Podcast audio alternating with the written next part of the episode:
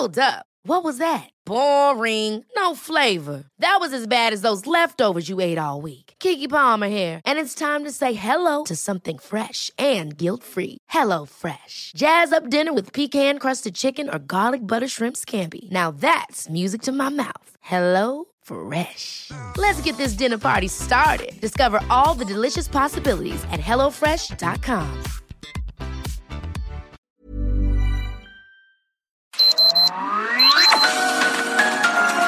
Heraldo Media Group presenta Sergio Sarmiento y Lupita Juárez. Información veraz y oportuna con un toque personal y humano. Por El Heraldo Radio, donde la H suena y ahora también se escucha.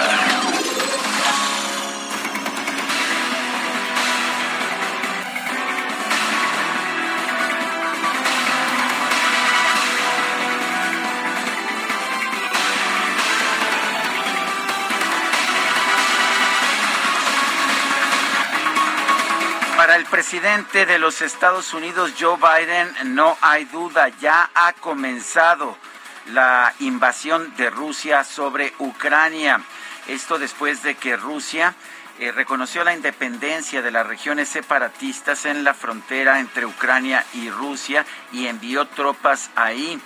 Dijo el presidente Biden que va a haber sanciones eh, las, y las sanciones que ya se han anunciado van a ser seguidas por otras medidas financieras contra la economía rusa, incluyendo sanciones contra la deuda de ese país y contra los oligarcas rusos. Confirmó que habrá movimientos defensivos de tropas en los países de la OTAN. Este es el inicio de una invasión Rusia a Ucrania, es lo que señaló el presidente de los Estados Unidos en un mensaje desde la Casa Blanca. El presidente ruso Vladimir Putin reconoció la independencia de Donetsk y Lugansk, territorios separatistas en el este de Ucrania, y ordenó enviar tropas para operaciones de paz. El Reino Unido y la Unión Europea han anunciado sus propias sanciones que según Biden fueron coordinadas con los Estados Unidos. Según Biden, esta es una flagrante violación de la ley internacional y requiere una respuesta firme de la comunidad internacional. Mientras Rusia contempla su siguiente paso, nosotros también estamos preparando nuestros siguientes pasos. Y e interesante, otro que hizo, pues otro que hizo también declaraciones sobre este tema fue el expresidente Donald Trump. Pero lo que él dijo es que la medida había sido genial, la invasión eh, de Ucrania por parte de Rusia, dijo que había sido genial la forma en que había actuado, primero reconociendo la independencia de estas repúblicas separatistas y después mandando tropas para operaciones defensivas y añadió Ah, dijo, aquí tenemos un tipo muy listo, lo conozco muy bien, muy, muy bien, esto es genial, dijo y sugirió, pues esto mismo deberíamos estar haciendo nosotros en la frontera con México. ¿Cómo la ven? Son las 7 de la mañana, 7 de la mañana con dos minutos. Hoy es miércoles, miércoles 23 de febrero de 2022. No nos quedó tan bonita la fecha como ayer, que era 22 del 2 del 2022, pero bueno, se hace lo que se puede. ¿Y qué cree usted? En primer lugar, un saludo muy fuerte a nuestra queridísima compañera Guadalupe Juárez, por instrucciones del alto mando. Está encerrada, está en camita, tiene obligación de estar, de estar en cama bien abrigada porque no se nos recupera, no se nos recupera y la verdad es que queremos que se recupere muy pronto, la queremos muchísimo y tiene instrucciones de no salir a transmitir en la fría hermana República de Coajimalpa. Y, bueno, pues yo quiero darle la bienvenida a este espacio. Ya la conocen ustedes, tiene sus fans, eh, que se, les llaman los destacalovers, tiene sus detractores como el DJ Kike, que pues que ya sabe usted que no la quiere, pero Itzel González nos está acompañando en la información el día de hoy. Itzel González, ¿cómo estás? Mi destacadísima compañera, ¿qué nos tienes esta mañana? Muy buenos días, Sergio Sarmiento, queridos Heraldo Lovers, porque hoy no solamente son los Ah, destacalovers. uf, uf. Doy la bienvenida a los Heraldo Lovers esta mañana. Pidiéndole prestado el micrófono a nuestra querida compañera Guadalupe Juárez y por supuesto que tenemos muchísima información esta mañana. Les platico que ayer hubo comilona, comilona con el presidente porque le organizó una comida de despedida al titular del Consejo Coordinador Empresarial, Carlos Salazar Lomelín, y pues el presidente reconoció diferencias con él y dijo que su relación pues no fue miel sobre hojuelas, pero sí destacó que hubo colaboración en temas como el aumento al salario mínimo. El mandatario, el presidente se reunió ayer con empresarios para ofrecer una comida de despedida porque Carlos Salazar termina su periodo frente al Consejo Coordinador Empresarial. Dijo que Carlos Salazar ayudó en las negociaciones del TEMEC, aceptó los incrementos al salario mínimo y de cuotas para las pensiones y además de otros acuerdos que lograron junto con el sector obrero y el sector empresarial.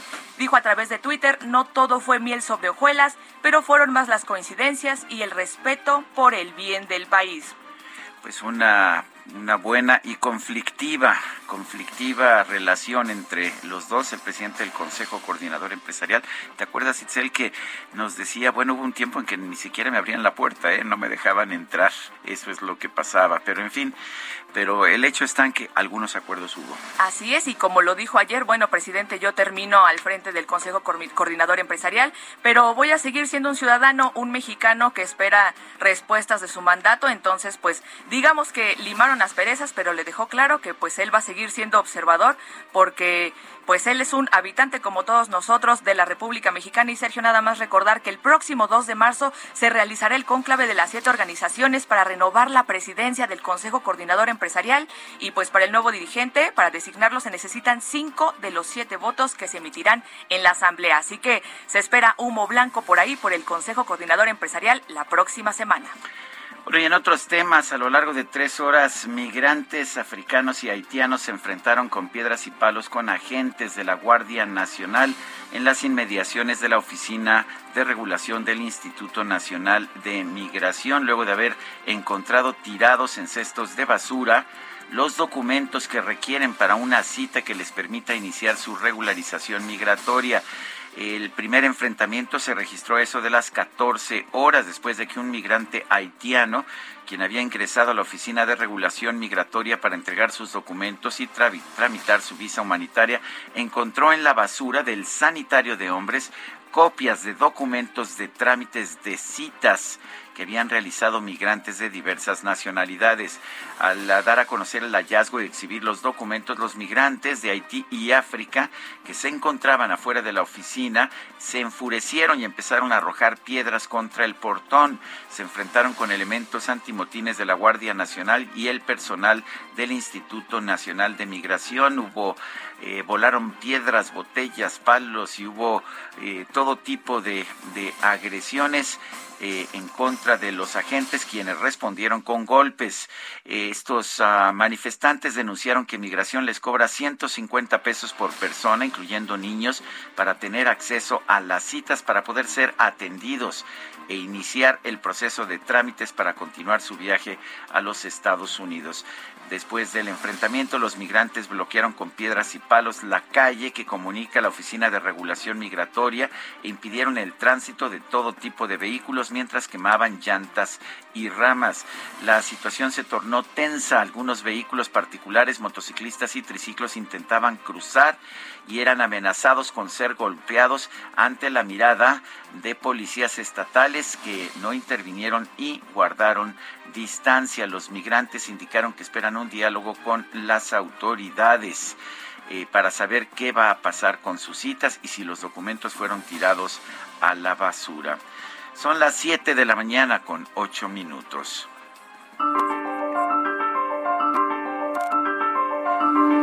Bueno, vamos a la frase a la frase del día. Les invito a participar en eso que me prohibieron hablar. Claudia Sheinbaum.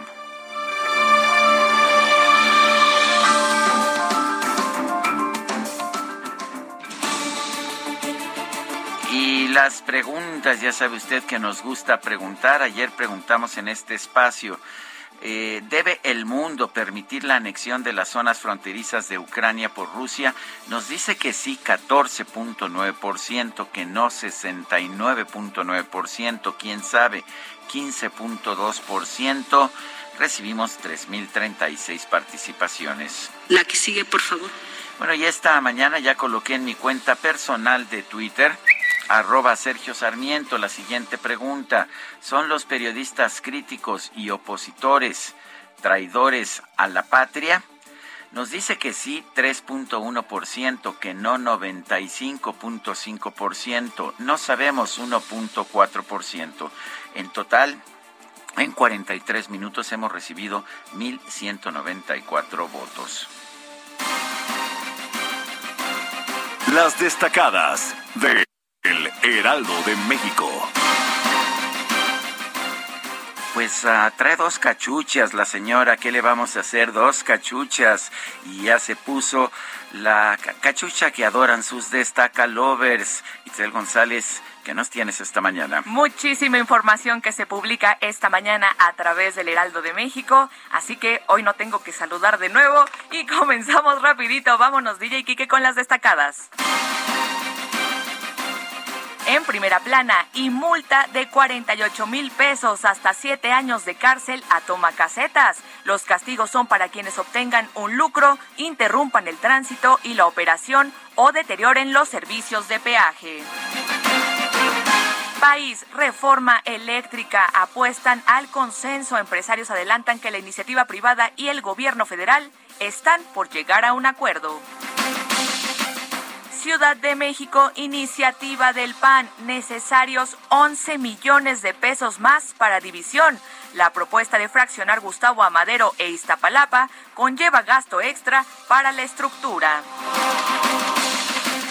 Estados, audiencias de asilo complican espera en México. Denuncian organizaciones civiles fallas en política migratoria de Estados Unidos. Carecen de acceso a abogados y no hay condiciones adecuadas durante su estancia. Orbe, por síntomas, Isabel II cancela reuniones. Otros compromisos de esta semana se decidirán más adelante. Meta Conca Champions, Pumas a saldar cuentas. En Seúl los felinos reciben a Saprissa, el cual los venció en la final de 2005. Y finalmente, en mercados, Rusia, Ucrania, conflicto dispara, precio de petróleo alcanza máximos valores de hace siete años y ronda los 100 dólares por barril.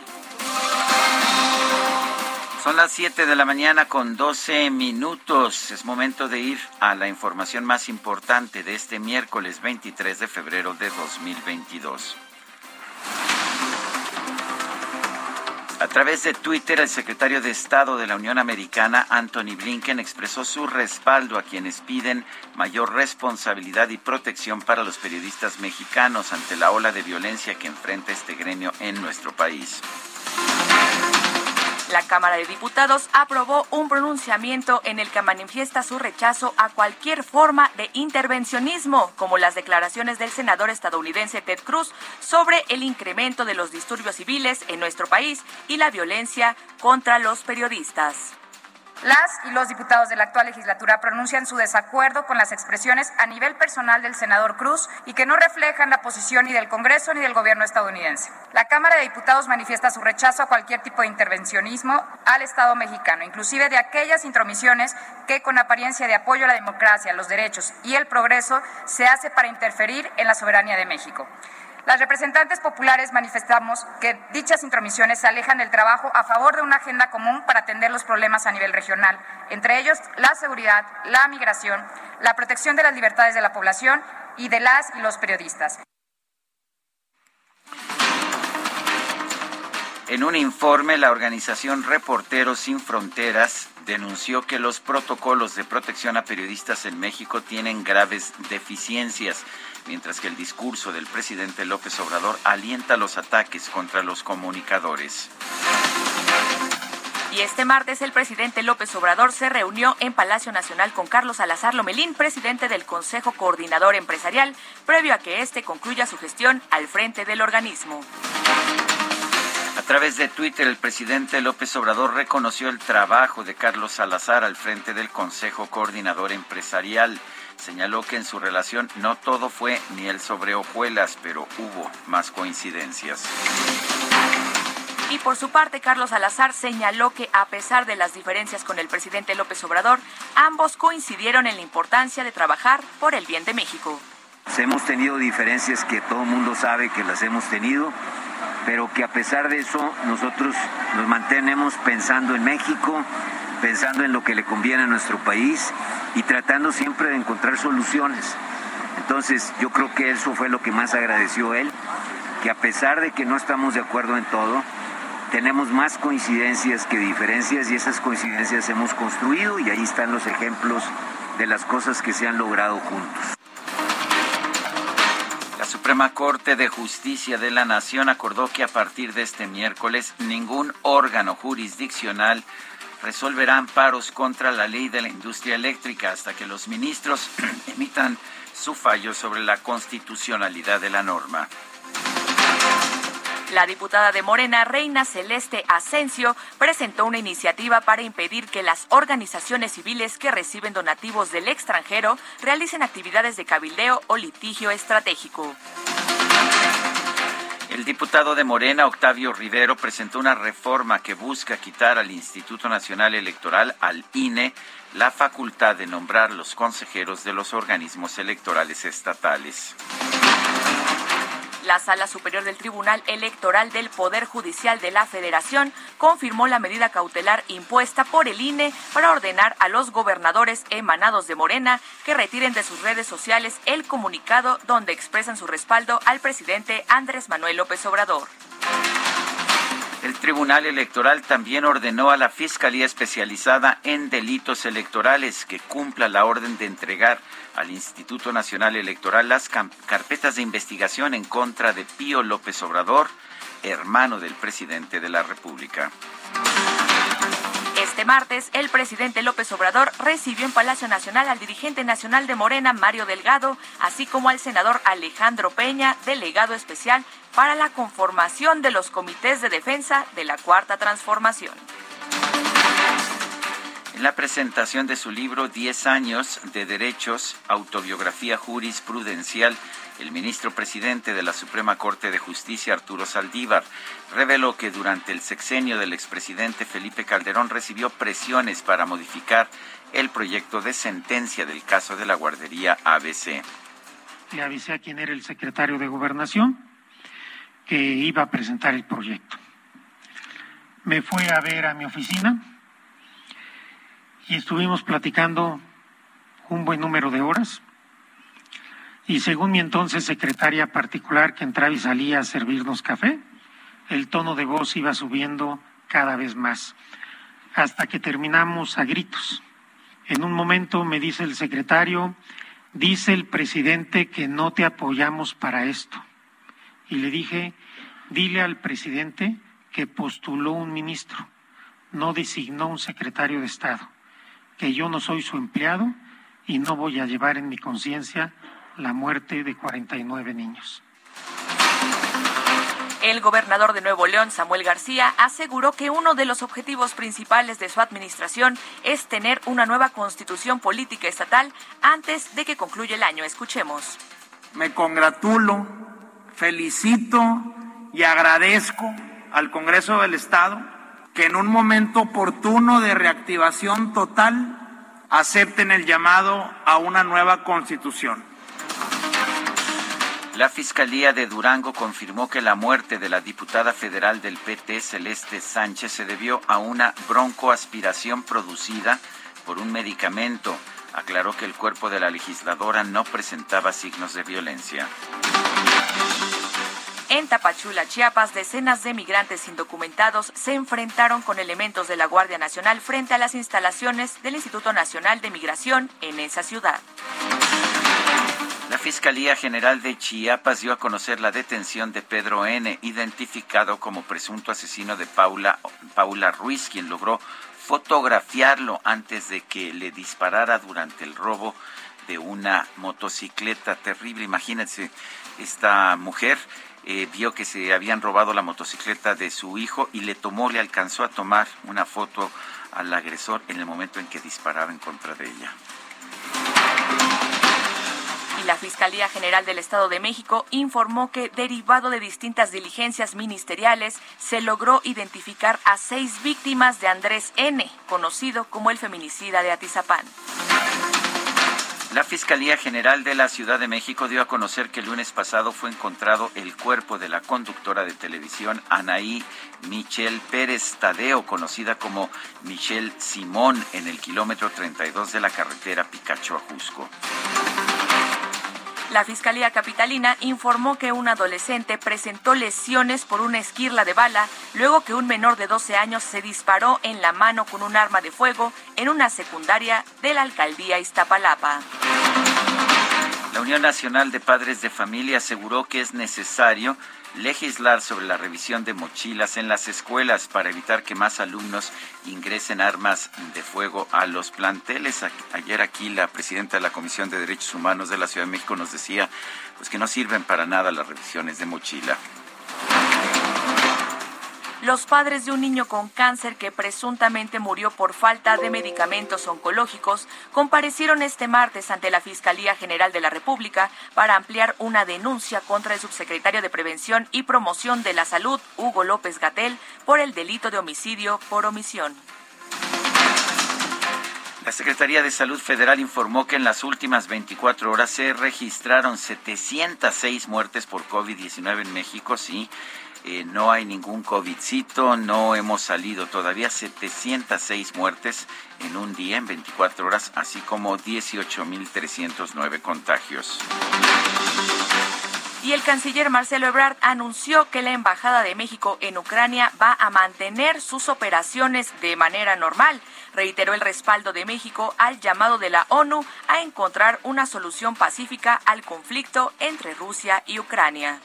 La instrucción que tenemos por parte del presidente de la República en relación a las familias mexicanas en Ucrania es que mantengamos el respaldo para ellas y para ellos. Así lo haremos, estamos en una buena comunicación. El domingo tuve conversación incluso con varios de ellos y el día de hoy y mañana estaremos haciendo lo propio, de manera que vamos a mantener el respaldo a esas familias y a quienes lo necesiten en Ucrania en estos días. Bueno, el presidente de los Estados Unidos, Joe Biden, aseguró que Rusia comenzó ya su invasión a Ucrania al reconocer la independencia de las regiones separatistas del este de ese país y enviar tropas a esos territorios. Por ello anunció sanciones contra dos entidades financieras rusas. Yesterday, Vladimir Putin recognized two regions of Ukraine as independent states. And he bizarrely asserted that these regions are no longer part of Ukraine and their sovereign territory. To put it simply, Russia just announced that it is carving out a big chunk of Ukraine. This is the beginning of a Russian invasion of Ukraine, as he indicated and asked permission to be able to do from his Duma. Y el gobierno de Rusia informó que el reconocimiento a la independencia de los territorios separatistas de Ucrania incluye zonas controladas por las fuerzas de Kiev. El Congreso de Rusia autorizó al presidente Vladimir Putin a desplegar tropas en el extranjero para apoyar a los territorios separatistas de Ucrania y el presidente de Ucrania convocó a algunos de los reservistas del ejército ante la amenaza de una invasión rusa. Sin embargo, señaló que no hay necesidad de una movilización militar completa. En información deportiva, en su debut en el abierto mexicano de tenis, el español Rafa Nadal derrotó al estadounidense Denis Kutla con parciales de 6-3 y 6-2. Por otro lado, el tenista ruso Daniel Medvedev avanzó a la segunda ronda del abierto mexicano de tenis al derrotar al francés Benoit Paire por 6-3 y 6-4.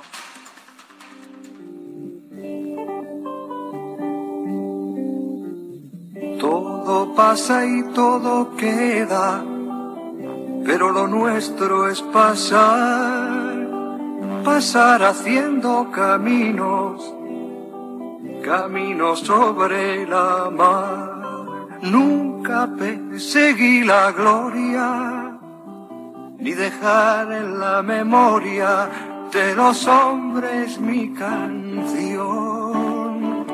Y Esto que estamos escuchando se llama Cantares. La letra es del poeta andaluz Antonio Machado. La música de Joan Manuel Serrat. Eh, con esta canción, Joan Manuel Serrat dejó de ser un cantante regional catalán eh, que generaba entusiasmo entre los entusiastas de la música catalana y se convirtió en una estrella internacional. Ayer el gobierno español le entregó la orden Alfonso X el Sabio, la máxima distinción que el gobierno español puede entregarle a alguien que no haya sido jefe de gobierno o de Estado. Y como, como yo andaba por aquí en diciembre en su cumpleaños y no me lo pusieron, ¿les parece que escuchemos a Joan Manuel Serrat hoy? ¿De acuerdo, Lo escuchamos, lo escuchamos. Dinero de por medio, pero pues lo tenemos que escuchar. Vamos a un corte y regresamos con Sergio Sarmiento y Lupita Juárez por el Heraldo Radio. Caminante, no hay camino Sergio Sarmiento y Lupita Juárez quieren conocer tu opinión, tus comentarios o simplemente envía un saludo para ser más cálida esta mañana. Envía tus mensajes al WhatsApp 5520 109647.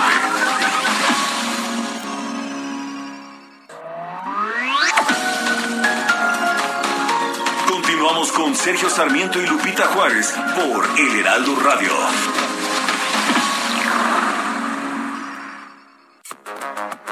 Un día como hoy de 1993 falleció el arquitecto y urbanista mexicano Mario Pani. Fundó el Colegio de Arquitectos de México en 1946 y la revista Arquitectura, posteriormente llamada Arquitectura México.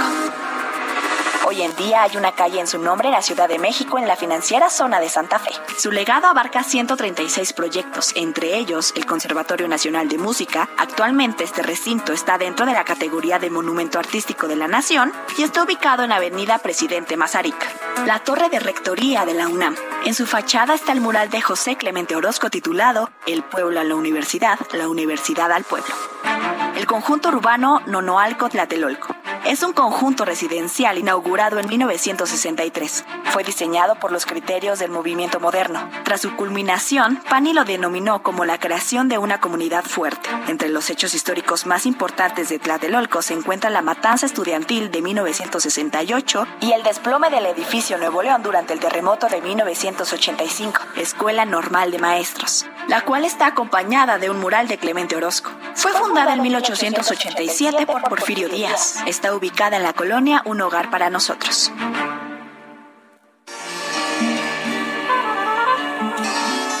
Penélope, con su bolso de piel marrón y sus zapatos de tacón y su vestido de domingo.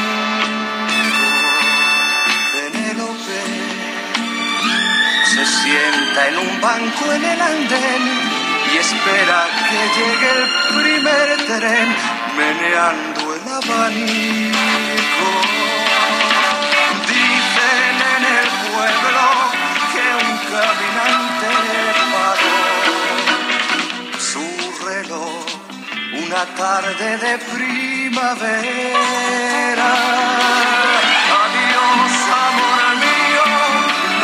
Las canciones más populares de Joan Manuel Serrat, Penélope, una pues una historia que ha sido contada muchas veces a, a lo largo de a lo largo de la historia.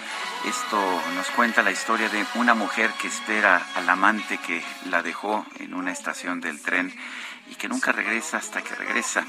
Y cuando regresa ya no es el mismo. Penélope, Joan Manuel Serrat, ayer el gobierno español le otorgó la cruz de la Gran Cruz de la Orden Civil de Alfonso X el Sabio, la mayor distinción para personas que no sean jefes de Estado o de gobierno, un reconocimiento a la importancia que ha tenido Joan Manuel Serrat, quien está a punto de iniciar lo que ha señalado como su última gira, su última gira profesional.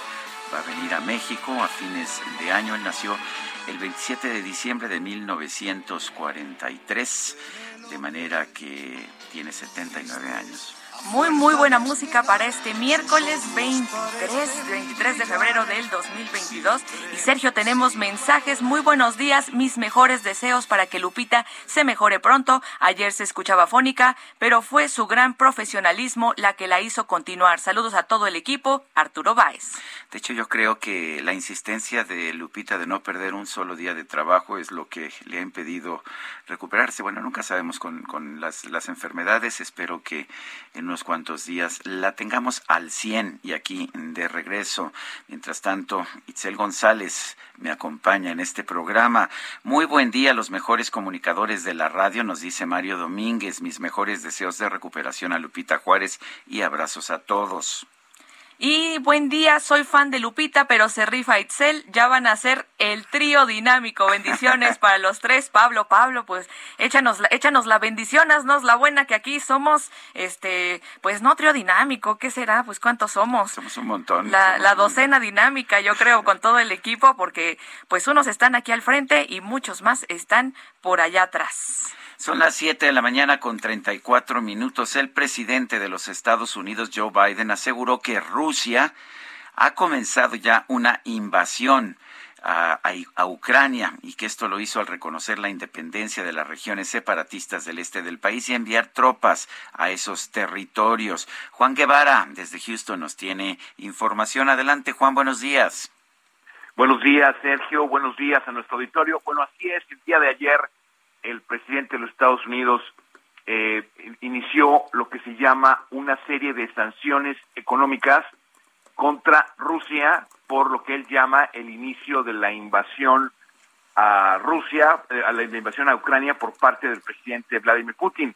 Hay que decirle a nuestra audiencia que eh, el día de ayer hubo movimientos rusos importantes en la frontera de Rusia con Ucrania, en donde pues están prácticamente ya eh, poniendo los soldados y el, eh, eh, Rusia le dio permiso al presidente Vladimir Putin de poder desplegar las tropas completa y totalmente en la frontera con Ucrania, a lo que esto, bueno, el presidente Biden inmediatamente responde con sanciones económicas por lo que él llamó una violación fraglante a la ley internacional. Lo que queríamos poner en contexto también, Sergio, es el hecho de que durante la presidencia de Donald Trump hubo un conflicto entre Estados Unidos y Ucrania cuando el presidente Trump le pide al presidente de Ucrania tratar de encontrar pues eh, eh, circunstancias en contra del hijo del presidente de los Estados Unidos ahora, Hunter Biden, para poder eh, liberarle las armas que le había o los fondos para las armas y las armas que le había prometido los Estados Unidos a Ucrania eh, para poder eh, pedirle al presidente de eh, Ucrania información sobre Hunter Biden. O, por supuesto, nunca encontraron nada, nunca se inició una investigación al respecto, y lo que sí es cierto es que ahora el mundo está en la expectativa de lo que está sucediendo en Ucrania. Los precios en Estados Unidos de la gasolina están por los cielos, estamos ahorita 3.2 dólares por galón, y lo que se espera es una escalada de precios debido a este conflicto y por lo que se puede ver, este conflicto pudiera iniciar ni siquiera en, en, eh, en semanas, pudiera ser en días. Entonces, bueno, es la información que tenemos aquí desde Houston, Sergio. Pues uh, lo, lo, interesante es que mientras dice, mientras dice Joe Biden, el presidente de Estados Unidos, que ya empezó la invasión y que está tomando medidas, el, el expresidente Donald Trump, que está también buscando su ventaja política, dijo que era genial, ¿no? Y que debía aplicar, que era genial la respuesta de Putin, que debía aplicarse la misma estrategia para la frontera con México. Sí, es correcto. Fueron fueron eh, eh, comentarios lamentables del presidente del expresidente Donald Trump. Obviamente ayer eh, eso lo hizo en, la, en, el anuncio de su nueva red social Truth Social, que al final del día pues es es, es el Facebook de los eh, radicales de Donald Trump. Al final del día lo que están viendo es que bueno la respuesta republicana a, la, a lo que fue la respuesta del presidente Biden fue decir que estaba siendo muy débil la respuesta de los Estados Unidos, cosa que no es cierto Estados Unidos no se puede poner tan fácil al tú por tú con Rusia, especialmente cuando tiene el, apoyo de China. Así que vamos a ver qué sucede. Pero por lo pronto hay una cosa importante, se esperan hackeos importantes de los hackers rusos a los diferentes países que están apoyando esta, eh, estas restricciones o estas eh, eh, circunstancias contra Rusia. Así que, pues esto apenas empieza, vamos a ver qué sucede, pero bueno, vamos a revisar qué sucede en los próximos días. Pero lo que sí se puede ver es que se sigue escalando este conflicto y vamos a ver qué pasa en las próximas horas o días con este conflicto entre Rusia e, y Ucrania. Juan Guevara, muchas gracias. Abrazo. Una, un abrazo, saludos. Y continuamos con el tema. El secretario de Relaciones Exteriores, Marcelo Ebrard, descartó que México mueva o evacúe su embajada en Kiev a pesar de la reciente escalada en el conflicto entre Ucrania y Rusia. París Salazar, tú nos tienes la información. Adelante. Buenos días, Itzel, Sergio, amigos, amigos de México. El secretario de Relaciones Exteriores, Marcelo Ebrard, aseguró que México mantendrá su embajada en Kiev a pesar de la reciente escalada en el conflicto entre en Ucrania. En conferencia de prensa en la Ciudad de México, Marcelo Ebrard señaló que solo se evacuará la embajada en Ucrania si la ciudad estuviera en grave peligro. Marcelo Ebrard reiteró que México respalda la posición del secretario general de las Naciones Unidas, Antonio Guterres, sobre la necesidad de pacificar Ucrania y alcanzar un acuerdo por la vía diplomática. Vamos a escuchar al secretario Marcelo Ebrard. Primero, la embajada desde luego que va a permanecer y no tenemos previsto mover, cerrar o evacuar regresar a México al personal de la embajada. La, embajada mexicana va a seguir funcionando normalmente en Kiev. Respaldamos el llamamiento que ha hecho el secretario general de las Naciones Unidas en favor de un proceso eh, pacífico que permita resolver este conflicto, es decir, que apostemos a la diplomacia, a un encuentro político. Eh, México va a seguir sosteniendo las posiciones que tienen el consenso en las Naciones Unidas, las resoluciones que hemos sustentado en los años pasados, que en síntesis es lo que acabo de señalar, y el respeto a la integridad de Ucrania. Marcelo Ebrard señaló que México en el Consejo de Seguridad impulsará la búsqueda de un acuerdo de paz. Aseguró que el gobierno de México continuará apoyando a los connacionales en Ucrania para garantizar su seguridad e integridad. Y es que algunos mexicanos en Ucrania ya se encuentran en la frontera suroeste con hospedaje y alimentación proporcionados por el gobierno de México y en caso de una escalada militar, los connacionales serían trasladados a Polonia, Eslovaquia o Rumania. Itzel, Sergio, es la información que les tengo. Pues muy completo tu reporte, Paris Salazar. Muchísimas gracias. Buenos días, seguimos pendientes. Muy buenos días. Bueno, de lo que no hay duda es que esta situación allá en Ucrania ha generado problemas, problemas muy serios en los mercados. Eh, los precios del petróleo se han disparado, se encuentran cercanos a los 100 dólares por barril. Esto tendrá consecuencias en muchos ah, lugares del mundo. Ucrania, por su parte, se está preparando para imponer un estado de emergencia y está llamando a sus tropas de reserva. Esto es información que se acaba de dar a conocer. Eh, se están tomando medidas para, eh, para tener este estado de emergencia y se prepara para la guerra Ucrania. La Suprema Corte de Justicia de la Nación le ha señalado a los tribunales del país que pospongan todas las sentencias que tengan que ver con la ley de la industria eléctrica mientras el Pleno resuelve las impugnaciones que tiene bajo su estudio. José Elías Romero Apis es abogado constitucionalista, lo tenemos en la línea telefónica. Mi querido José Elías Romero Apis, ¿cómo estás? Buenos días.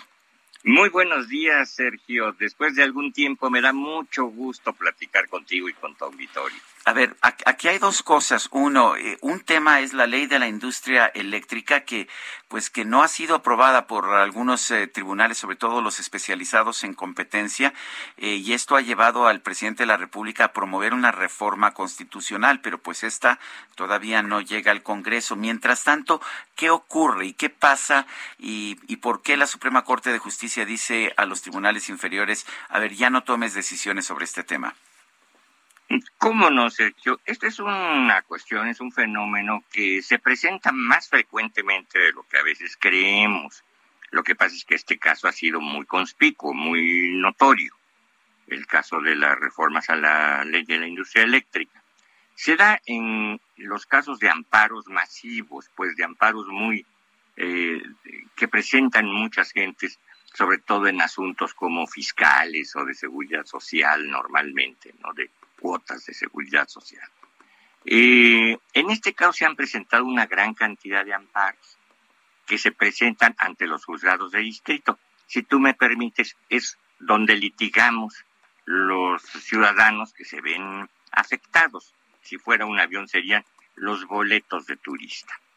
Eh, existe también, para discutir más o menos lo mismo, las acciones de inconstitucionalidad y las controversias constitucionales, que las promueven las autoridades o alguna parte de las autoridades. Ellos litigan, vamos a decir, en, primera clase o en por lo menos en ejecutivo.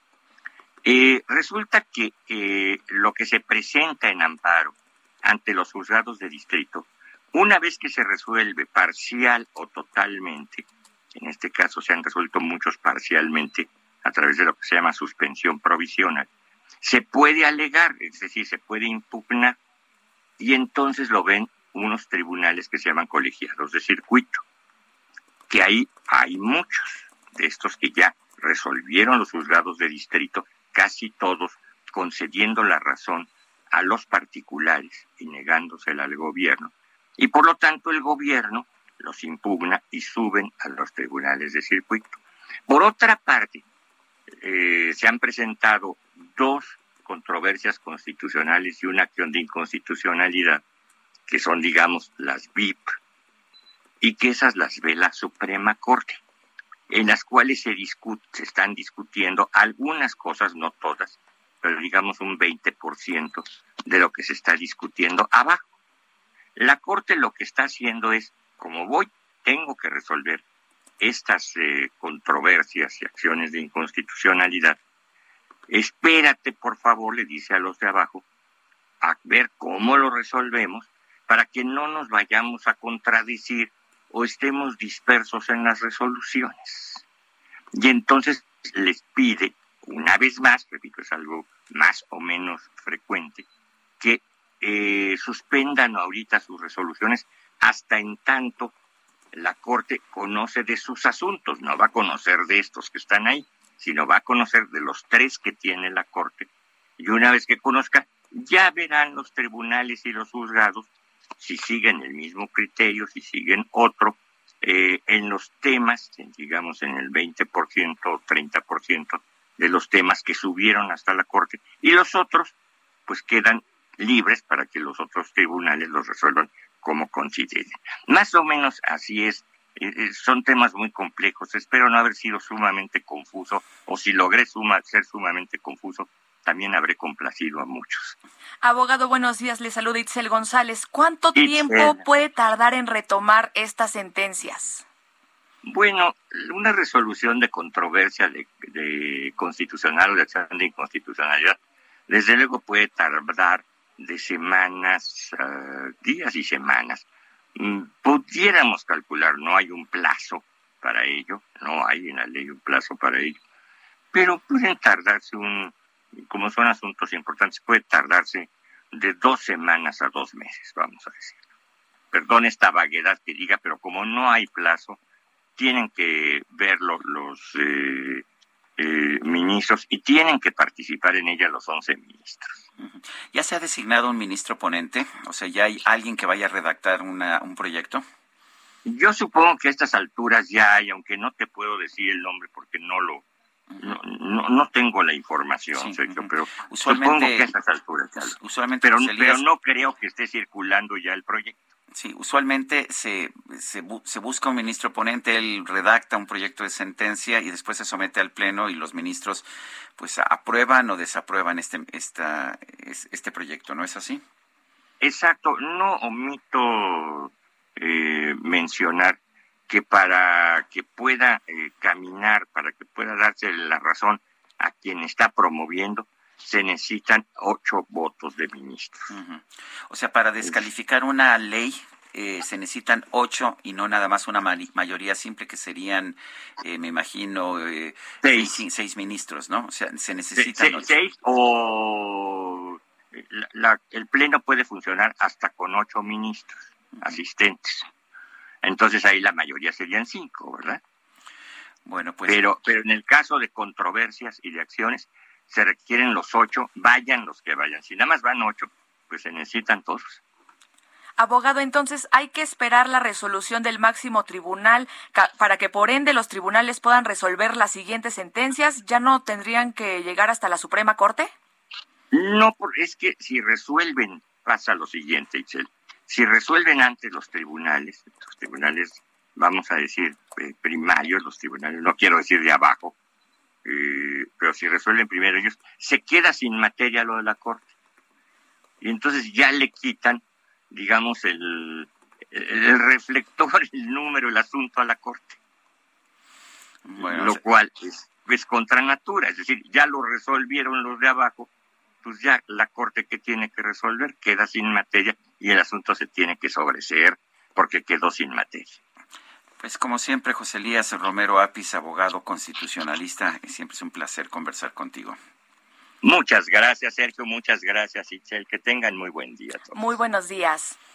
Y la Suprema Corte de Justicia de la Nación ordenó aplazar la resolución de los juicios de amparo que se promovieron contra la reforma a la ley de la industria eléctrica hasta que el máximo tribunal analice las impugnaciones en esta materia. Este martes la Corte publicó un acuerdo en el Diario Oficial de la Federación que establece que mientras los ministros resuelven las controversias constitucionales y la acción de inconstitucionalidad promovidas contra el decreto por el que se reforma la ley publicado el 9 de marzo de 2021, se dará trámite a los amparos sobre el tema, pero no se dictará sentencia. La Comisión Federal de Competencia Económica, el Poder Ejecutivo del Estado de Colima y senadores son los que impugnaron este decreto ante la Suprema Corte de Justicia de la Nación.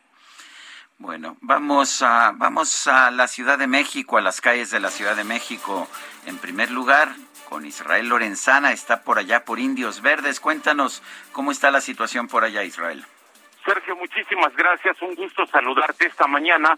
Pues fíjate que ya con muchos problemas en materia vehicular esto con dirección hacia la Avenida de los Insurgentes. Estamos ubicados aquí en la zona de Indios Verdes y ya hemos recorrido esta arteria prácticamente desde la México Pachuca, desde el Río de los Remedios, así que hay que utilizar como alternativa Avenida Centenario o por supuesto, aunque distante, Avenida Gran Canal. Esto con dirección hacia la zona de la raza, Sergio. El sentido opuesto a través de Insurgentes con dirección hacia la México Pachuca, sin ningún problema. Esta se presenta como una buena alternativa para nuestros amigos automovilistas que van con dirección hacia Tlanepantla o más allá, hacia Ecatepec en el Estado de México. Sergio Sarmiento, la información que te tengo. Israel, muchas gracias. Hasta luego. Y vámonos ahora hasta la zona oriente de la Ciudad de México con nuestro compañero Gerardo Galicia. Gerardo, ¿cómo ves el tráfico esta mañana? Muy, muy difícil, mi querido Sergio, excelente mañana y tenemos un avance complicado, prácticamente a vuelta de rueda para nuestros amigos que van a utilizar el eje 3 Oriente. Lo hemos recorrido ya prácticamente desde el eje 6 Sur y a partir de la avenida Canales de Sonce y de hecho pasando ya Patlaco, el avance que van a encontrar es bastante complicado, casi a vuelta de rueda, así que no se confíen, esto ocurre poco antes de llegar hasta el eje 4 sur, así que de preferencia hay que salir con varios minutos de anticipación y buscar el carril extremo izquierdo. El sentido opuesto del eje 3 oriente está avanzando bastante bien, se mantiene como buena opción y dejan atrás el viaducto rumbo a la zona de Churubusco. Por lo pronto, el reporte seguimos muy pendientes. Muchísimas gracias, Gerardo. Buen día. Y vamos ahora con Mario Miranda, que está en circuito interior. Adelante, Mario. ¿Qué tal? Buenos días, Sergio y Pues nos encontramos en el circuito interior donde esta mañana se suscitó un fuerte choque en los carriles de contraflujo del circuito interior, esto en dirección al aeropuerto a la altura de la avenida Flores Magón, en la colonia Santa María de la Rivera. Eso fue lo que sucedió, que dos automóviles particulares chocaron en el carril de contraflujo. Un choque leve, un choque por alcance, los conductores se bajan para llegar a un acuerdo por los años, cuando de repente son impactados por un camión de transporte escolar, el cual pega por atrás de una camioneta y esta posteriormente impacta al coche blanco. Afortunadamente, los conductores de los automóviles se encontraban abajo y no resultaron con lesiones. El chofer del autobús resultó con lesiones menores y fue trasladado al Ministerio Público para recibir su declaración, mientras que el camión fue trasladado a un corralor. Ya en estos momentos se encuentran los coches orillados en los carriles laterales con ambos con sus seguros. Pues Sergio, este choque provocó la, el caos vial aproximadamente a las 7 de la mañana para todos los automovilistas que se dirigen hacia el aeropuerto. En estos momentos ya la circulación se encuentra abierta. Sergio, seguimos pendientes. Muchas gracias, Mario. Buenos días. Y continuamos con la información porque fue acreditado Juan Sandoval Mendiolea como embajador de México en Polonia el pasado mes de noviembre por unanimidad. La Cámara de Senadores ratificó con 93 votos el nombramiento hecho por el presidente Andrés Manuel López Obrador, por lo que en el Palacio de Belweder, Juan Sandoval Mendiola entregó sus cartas credenciales al presidente de Polonia, que lo acreditan como embajador de México en aquel país europeo. Entre sus primeras misiones como embajador está buscar el apoyo desde Polonia para la modernización del Acuerdo Global México-Unión Europea e incrementar las exportaciones a nuestro país para equilibrar la balanza comercial. Sandoval Mendiolea ha trascendido sexenios más de 30 años y ha sido miembro del Servicio Exterior Mexicano en diversas posiciones e instituciones como la ONU y la Organización de Estados Americanos. Los mercados, eh, de hecho, ya no están tan mal a pesar de la situación en Ucrania. El, ah, el, mercado del crudo está perdiendo un poquito de terreno. El Brent del Mar del Norte está descendiendo 0.19%, pero se ubica todavía en 96.66 dólares por barril. Son las 7.54. Itzel González y Sergio Sarmiento estamos en el Heraldo Radio. Regresamos en un momento más.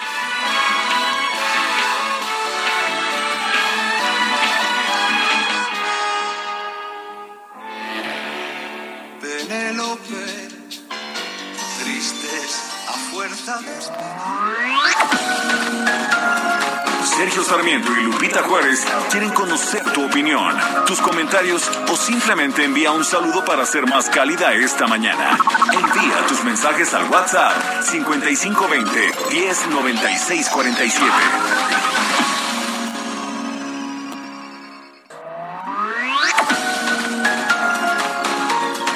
Continuamos con Sergio Sarmiento y Lupita Juárez por El Heraldo Radio. En un rincón, en un papel o en un cajón.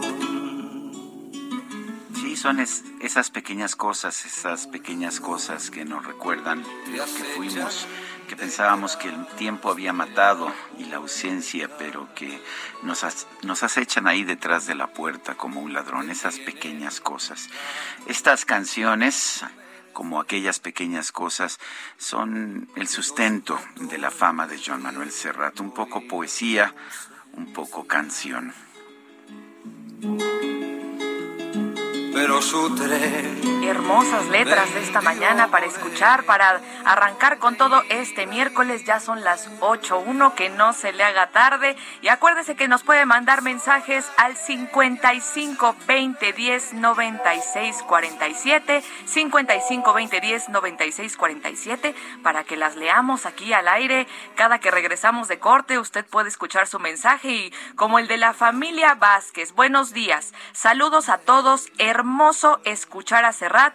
Por favor, podrían poner una que dice, no hago otra cosa que pensar en ti. Gracias, que tengan hermoso día. Y nos dice Abraham Álvarez de Santa Rosa, en la Ciudad de México. Saludos, Itzel. La ley que pretende reducir los ataques a las casetas, carreteras, solo es pérdida de tiempo y recursos. Aplicar la ley anterior sería suficiente. Uno de los más graves problemas del país es la impunidad. Mientras siga la política de abrazos, no balazos, cualquier intento de justicia es imposible.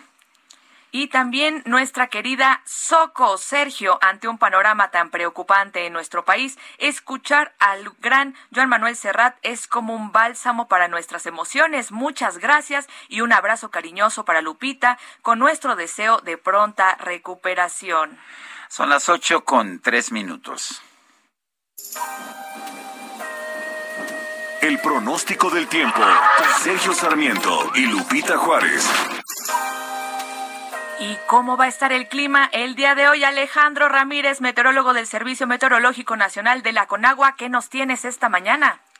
Hola, ¿qué tal? Muy buenos días, Sergio Eitzel. Les mando un saludo a ustedes y a toda la gente que nos escucha. Y pues sí, les comento que para hoy las condiciones más significativas se presentarán en el noroeste y norte de México. Esto debido a que tenemos al Frente Frío número 31 en interacción con una vaguada polar y las corrientes en chorro polar y subtropical. Estos sistemas provocarán vientos fuertes a intensos con rachas de 90 a 110 kilómetros sobre hora en Baja California, Sonora y Chihuahua, de 60 a 80 kilómetros sobre hora en Durango y en el Golfo de California, y de 50 a 70 kilómetros sobre hora en Baja California Sur, Nuevo León, Zacatecas y San Luis Potosí, además de lluvias y chubascos dispersos acompañados de descargas eléctricas en zonas de Baja California y Sonora.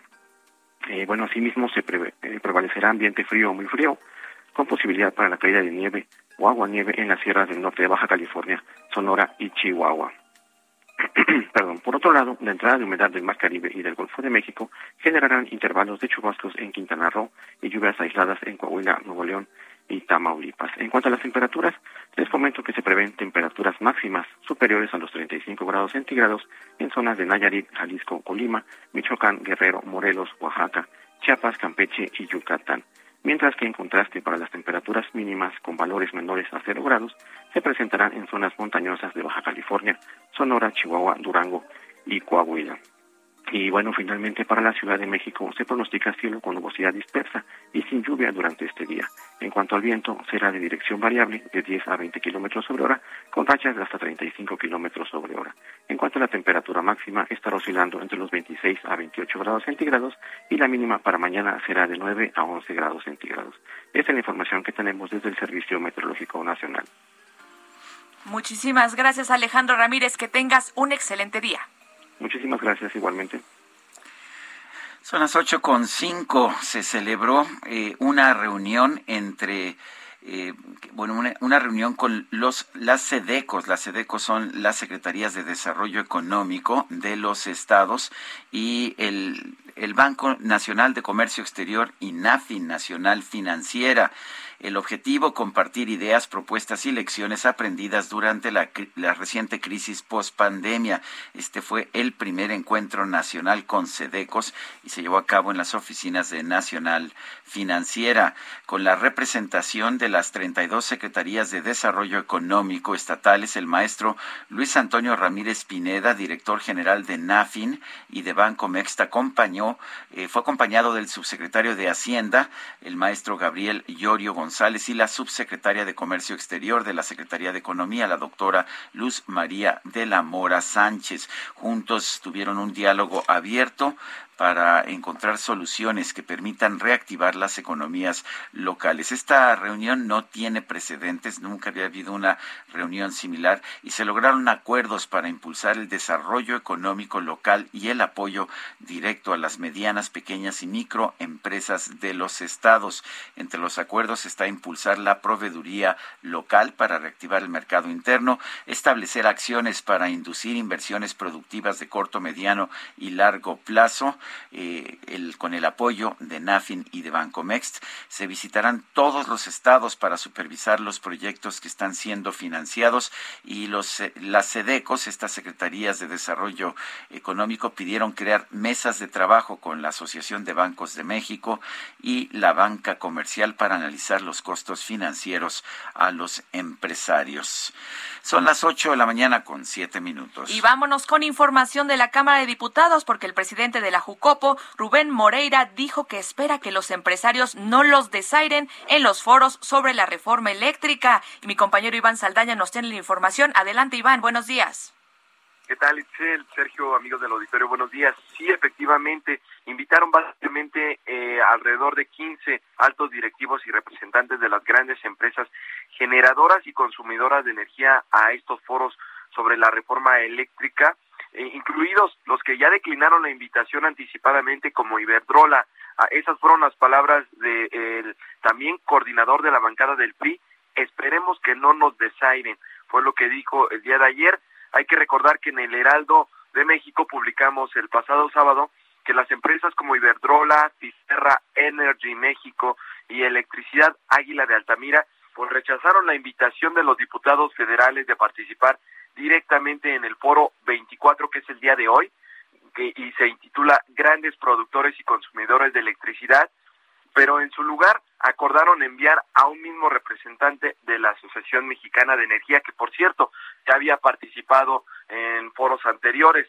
Eh, básicamente, Rubén Moreira dijo, nosotros nos vamos a instalar el día de hoy a las 9.30 de la mañana eh, invitaron a los a, las empresas y eh, hay que recordar que se extendieron también los foros de Parlamento abierto porque iban a concluir, iban a ser 19 foros, se extendieron seis más para darle oportunidad a voces como las empresas que son, dice, los actores centrales en la producción de energía eléctrica privada en México, entonces también se eh, abrieron foros para invitarlos. Sin embargo, bueno, estaremos a la expectativa de si, de quién asiste el día de hoy y quién no. Únicamente tenemos eh, información de que ya confirmaron, por ejemplo, Jaime Gutiérrez Núñez de la minera Outland, Jordi Beach de GPG eh, México y Maximiliano Leonardo Castañón de Farmacias del Ahorro pero pues faltaron eh, los que ya declinaron también otras empresas como FEMSA, también Iberdrola y pues las otras que mencionábamos, Sergio. Eh, la información este, esta mañana. Muy completa tu información, Iván. Muchísimas gracias. Muy buenos días. Buenos días a todos. Bueno, eh, después de que el, el, INE ordenó eliminar el desplegado de 17 gobernadores de Morena por la veda impuesta por la ley de revocación de mandato, el presidente del INE, Lorenzo Córdoba, dijo que esos gobernantes son desleales a la democracia. Vamos a conversar con el propio consejero presidente del INE, Lorenzo Córdoba. Eh, Lorenzo, ¿cómo estás? Buenos días. Y eh, me preocupa ver descalificaciones. Entiendo pues que el INE tiene la obligación de hacer cumplir la ley, la ley es muy clara, pero eh, son necesarias las descalificaciones de un lado o del otro en un momento en que el gobierno y sus representantes dicen que, que tú y el consejero Ciro Murayama eh, están tomando partido. Gracias, eh, Sergio, y un placer estar contigo. Bueno, yo creo que justamente lo que estamos viendo son descalificaciones inaceptables de parte de quienes están eh, violando la ley, y cuando digo están violando la ley, estoy hablando de una serie de servidores públicos que eh, en un periodo en el que la propia Constitución, la legislación de revocación de mandato, establecen que toda la propaganda gubernamental debe ser suspendida. Eh, tú mismo has escrito y lo hemos comentado en este espacio, eh, que la, que, digámoslo así, sobre la pertinencia o no, y eso habría que discutirlo, de que en un ejercicio como el de la revocación de mandato, pues esté impedido eh, las oposiciones, por un lado, para poder eh, criticar al gobierno la revocación que está planteando, y por el otro lado, el gobierno y sus seguidores, pues de poder defenderse frente a la descalificación. Creo que es el único país en el mundo en donde estas reglas están vigentes en este sentido. Eh, pero las reglas las pusieron eh, los legisladores, las mayorías actuales, tanto en la Constitución como en la ley. Y por lo tanto, más allá de la pertinencia o no de las leyes de las reglas, siempre eh, su discusión siempre, siempre está abierta. Pero una vez que están fijadas, que están plasmadas, una cosa hay que respetarlas. Y por eso llama mucho la descalificación a domino que está queriendo hacerse por parte de algunos actores políticos con una experiencia verdaderamente sorprendente como la del eh, doctora periodista, eh, hoy funcionario público, el señor Villamil, eh, eh, que, además implica una grave falta de respeto para un órgano cuyas decisiones son colegiadas. Al querer personalizar las decisiones del INE, pues evidentemente hay un intento de descalificación ahora que invisibiliza, y eso es algo grave, pues al resto de mis compañeros y compañeras, las decisiones que hemos tomado, los lineamientos y la convocatoria fueron aprobadas por unanimidad de los consejeros y consejeras del INE con base en las reglas que no puso el INE. Eh, y evidentemente, sí, sin duda, no es una calificación, es sencillamente una, una preocupación que haya servidores públicos como los gobernadores o algunos gobernadores o los senadores de la mayoría que eh, promuevan logros de gobierno cuando la propia legislación que ellos aprobaron eh, eh, pues lo, impide, en un claro desafío a las propias reglas o vulneración de las propias reglas que ellos pusieron. Y eso, perdón, en cualquier lado es una descalificación, una, una deslealtad a las reglas del juego democrático. Y eso no es un juicio, es simplemente la constatación de hechos que ya determinó la Comisión de Quejas INE y también validó el Tribunal Electoral, por cierto, ayer. Nos pueden gustar o no las reglas, discutámoslas. Habrá ocasión de cambiarlas si no son convenientes. Pero una vez que se fijaron las reglas, pues quien las votó, las impuso, pues debería ser el primero en, ah, respetarlas, creo, eh, Sergio. ¿no? no hacerlo, me parece que es claramente un acto de deslealtad con las reglas del juego democrático. Consejero presidente, buenos días. Los saluda Itzel González. La jefa de gobierno, Claudia Sheinbaum, afirmó que la discusión en torno a la consulta no es un tema de democracia, sino que en el INE están en contra de la cuarta transformación y del presidente Andrés Manuel López Obrador. ¿Es esto cierto? Pues claro que no, pero eso sería un buen ejemplo, Itzel, de justo lo que estoy diciendo. Eh, yo entiendo que puede resultar molesto para un gobernante que quiere exaltar las, los logros de una ideología, de una postura política con la que comulga, no poder hacerlo.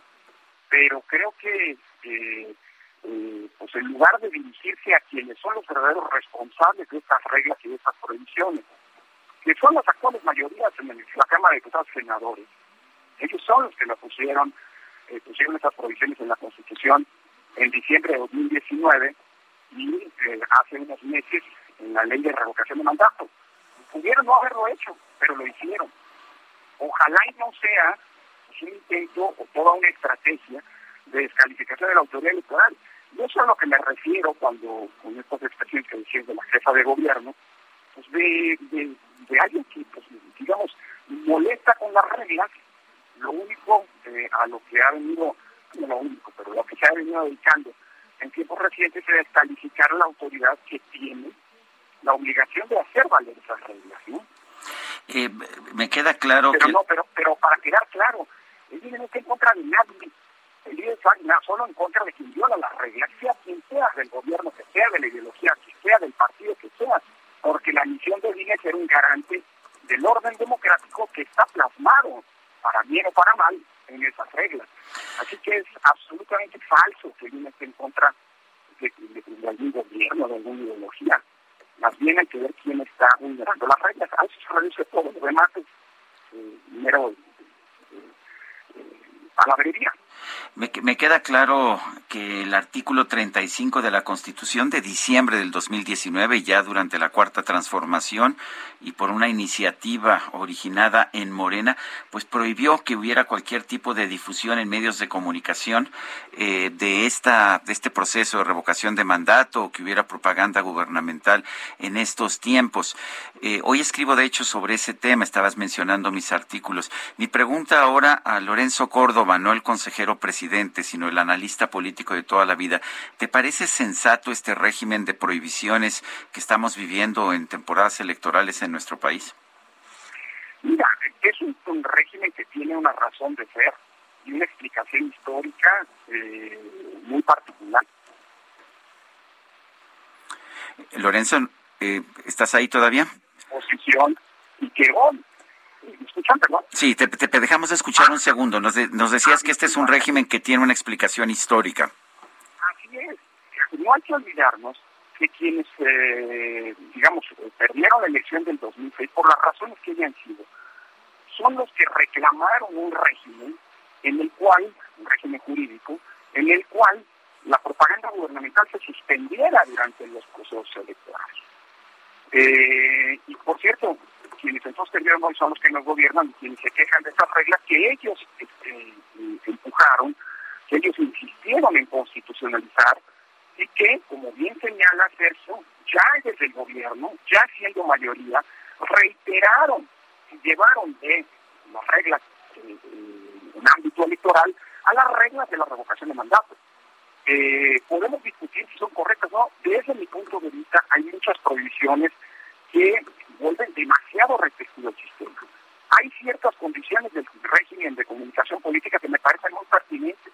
Que no haya compra de publicidad en radio y televisión es algo que ocurre en Europa, en todas las democracias europeas, y me parece pertinente y mucho mejor sistema que el que tienen los norteamericanos, en donde el dinero se convierte en los medios en un problema grave para su sistema democrático. Pero hay otras prohibiciones que me parecen, pues, hombre, inconvenientes, por decirlo menos. Si tú me preguntas a mí qué opino de que en un ejercicio de revocación de mandato las oposiciones no puedan pronunciar eh, y, el gobierno, es decir, de revocación está planteándose, no pueda pronunciarse, pues no me parece este, lo más prudente. De hecho, vuelvo a insistir, Sergio, creo que es el único país que no hecho de estas prohibiciones en un, eh, en un contexto de revocación de mandato están vigentes.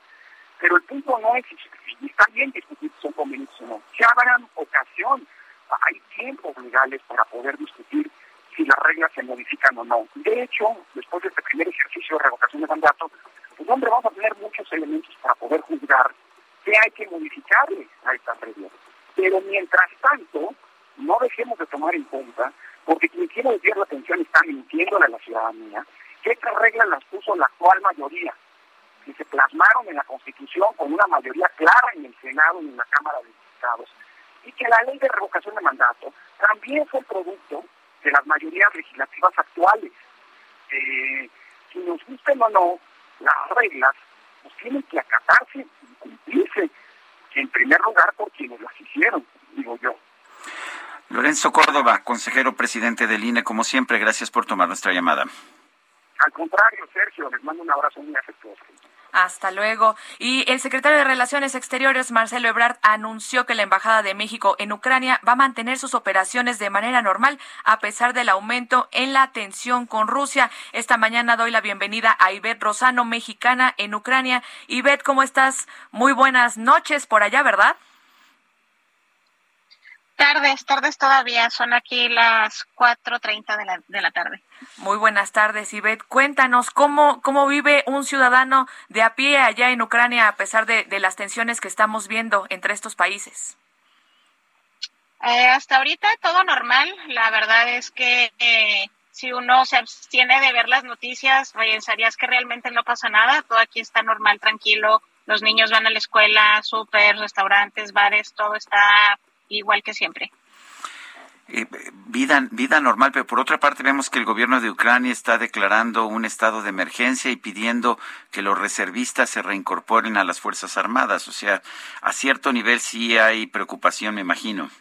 Eh, según entiendo, según entiendo y no me creas mucho, pero la última vez que revisamos, que fue hace como 20 minutos, está todo en, votación. Todavía no se declara como estado de emergencia. Eh, de hecho, se pospuso la votación iba a ser esta mañana y se pospuso para que será por la tarde, según me comentó ahorita mi esposo. Pero pues seguramente ustedes están mejor enterados, pero hasta donde yo sé todavía no es un hecho. Y si sí, eh, no, hasta donde tenemos entendido, porque obviamente ya desplegarán los detalles, es solamente en las en las zonas de conflicto. Todavía no se sabe si será en todo el país o si será. Eh, las especificaciones no se conocen, por lo menos hasta donde yo tengo conocimiento, a las 4:30 de la tarde.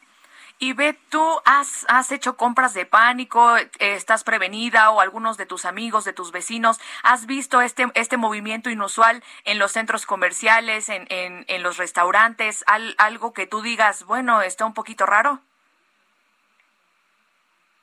No, eh, hola, ¿ahí me escuchan? Sí, le, escuchamos bien, Ivette. Ah, ok. Eh, sí, no, de ninguna manera, todo ha estado normal. Yo no he hecho ninguna compra de pánico. Eh, yo estuve en los últimos eh, siete días en Lviv, que es la frontera con, con Polonia, porque teníamos ahí un tema con la, con la embajada de Australia, porque eh, el hijo mayor de mi esposo y mi esposo son ucranianos australianos y estábamos ahí con un tema de su pasaporte, pero desde ayer la, la embajada de Australia decidió mudar sus oficinas temporalmente a Polonia, por lo que ya no hacía ningún sentido permanecer ahí y nos regresamos a Kiev. Y todo está normal tanto en Lviv como en Kiev. Ninguna compra de pánico eh, ni con mis amigos ni nada. O sea, realmente los que yo en mi percepción, y hablo desde mi percepción únicamente, los que estamos medio asustados somos los extranjeros. Hasta ahorita de los ucranianos, por lo menos que yo conozco, todo el mundo está normal. Pues es, es interesante. ¿Ha habido algún tipo de contacto de usted con la eh, con la Embajada de México allá en Ucrania?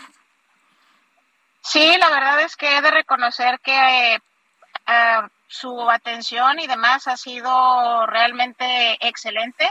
Eh, tenemos un chat, tenemos un, han estado en contacto con nosotros vía correo, ya sé que son dos o tres semanas ya perdiendo un poco la cuenta, tuvimos un Zoom justo para aclarar dudas y la verdad es que sí, se han, eh, se han estado manteniendo en contacto. Yo no eh, eh, me movilicé junto con las familias que así lo decidieron hacia el sur de, Ucrania, porque les comento, nosotros estábamos con este tema de la Embajada de Australia pero la verdad es que incluso el día de ayer me, me notificaron que mi perrita, si así lo decidiéramos, podía ser aceptada en el hotel en donde están todos hospedados, porque inicialmente me habían dicho que no, pero parece que ya lograron negociarlo y súper atentos. La verdad, he de reconocer que sorpresivamente eh, la Embajada de México se ha portado hasta donde yo lo percibo muy, muy, uh, ¿cómo diré?, muy de cerca con todos nosotros. Pues eh, nos da mucho gusto tener esta información esta, esta tarde para ti, Beth. Muchísimas gracias, te agradecemos la comunicación y un fuerte abrazo. Gracias, igualmente, hasta luego. Y siempre es bueno hablar también con uh, la gente de a pie, la gente común y corriente. No hay hasta este momento alarma entre la gente común y corriente allá en Ucrania, aunque eh, las autoridades eh, efectivamente tiene razón Ivette Rosario, todavía no se establece el estado de emergencia, pero las autoridades están preparando medidas para tener este estado de emergencia. Regresamos en un momento más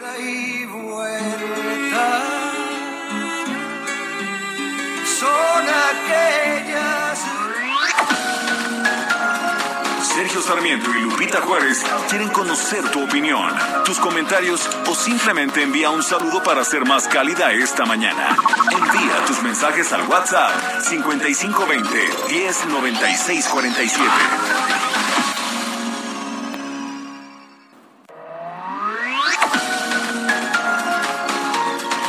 Continuamos con Sergio Sarmiento y Lupita Juárez por El Heraldo Radio. Jaque Mate con Sergio Sarmiento.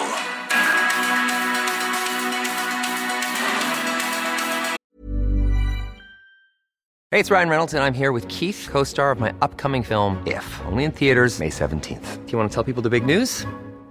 All right, I'll do it. Sign up now and you'll get unlimited for $15 a month in six months of Paramount Plus Essential Plan on us. Mintmobile.com slash switch. Upfront payment of $45 equivalent to $15 per month. Unlimited over 40 gigabytes per month. Face lower speeds. Videos at 480p. Active Mint customers by 531.24 get six months of Paramount Plus Essential Plan. Auto renews after six months. Offer ends May 31st, 2024. Separate Paramount Plus registration required. Terms and conditions apply if rated PG. Ningún gobernante, por popular, por poderoso que pueda ser, puede encarnar a la nación, al pueblo o a la patria. En un país democrático, un gobernante es solamente un servidor público, sí, un servidor público que toma decisiones políticas y administrativas durante un tiempo determinado, pero siempre bajo, bajo los límites que marcan las garantías individuales, las leyes e incluso las oposiciones representadas en el Congreso o en el o en el o, o en toda la nación o en toda eh, la población. Solamente los dictadores piensan que ellos representan a la patria y que cualquier opinión o posición contraria a sus designios es precisamente una traición a la nación, una traición a la patria. Me preocupa cuando los gobernantes empiezan a utilizar el término de traidores a la patria para referirse a aquellos que piensan diferente. Una de las razones de ser de la política es precisamente buscar los distintos puntos de vista, buscar las distintas opiniones para poder tomar las mejores decisiones posibles. El presidente Andrés Manuel López Obrador ha sido electo presidente de la República con una mayoría muy significativa. Merece, por lo tanto, el respeto de toda la población. Pero este respeto no se puede traducir en la descalificación de quienes piensen distinto como traidores a la patria. Ni uno ni los otros son traidores a la patria. En todo caso, en una democracia, todos pueden participar, todos pueden ofrecer sus puntos de vista para construir un mejor país. Yo soy Sergio Sarmiento y lo invito a reflexionar.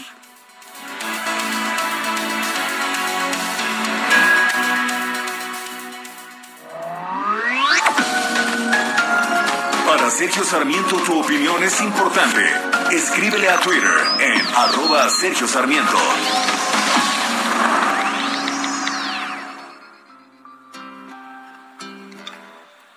De sobra sabes que eres la primera, que no miento si juro que daría por ti la vida entera, por ti la vida entera. No, la canción no es de Serrat, la voz sí. Ya ves, te engañaría con cualquiera te cambiaría por cualquiera. Ni tan arrepentido ni encantado de haberme conocido. No La canción es de Joaquín Sabina, se llama Y sin embargo y uno podría pensar que no hay cantantes más diferentes que Joan Manuel Serrat y Joaquín Sabina y en las giras sin embargo que han realizado yo lo he visto por lo menos dos veces en estas giras han resultado pues un par de de parejas disparejas una combinación extraña pero realmente satisfactorias. Y sin embargo, y sin embargo, lo interpreta Joaquín Sabina, Joan Manuel Serrat de madrugada, un laberinto sin luz, ni vino tinto. Se cuenta que Sergio Sarmiento en las primeras filas de estos conciertos se dice. En la, en la, no fila, me en la fila M, ¿no? En las primeras filas. Me gusta verlo del lejecitos. De lejecitos, tan cerca pero tan lejos, ¿no? Así es. Más para poderlos ver bien. Y tenemos mensajes. Y debo del reconocer público. que algún día, algún, todos cometemos pecados. ¿Puedo confesar públicamente mis pecados? Puedes.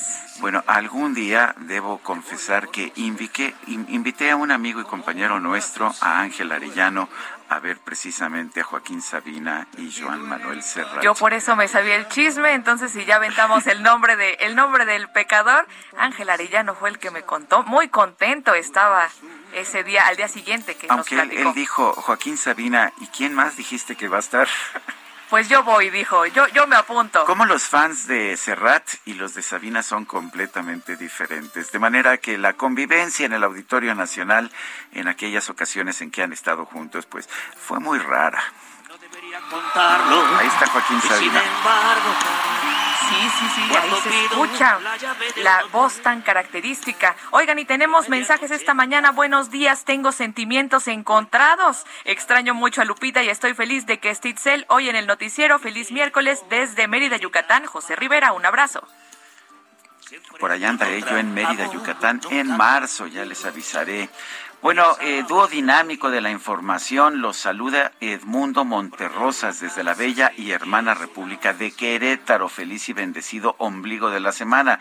Respecto a la pregunta de hoy, quisiera opinar que los verdaderos traidores a la patria, además del inquilino de Palacio, son los que aplauden a quien está destruyendo todo lo que medio funcionaba bien por supuesta corrupción y sin probar nada. Abrazos cordiales. Yo no creo en que a alguien por pensar diferente le debamos llamar traidores o traidor a la patria. Me parece que si algo tenemos que aprender los mexicanos, particularmente los que se dedican a la política, es la virtud de la tolerancia. No coincide. Yo, pues yo sé que no coincide usted, DJ Quique, pero, pero yo sí estoy absolutamente convencido de que tenemos que defender hoy más que nunca la virtud de la tolerancia. Son las ocho con treinta y seis minutos. El Químico Guerra con Sergio Sarmiento y Lupita Juárez.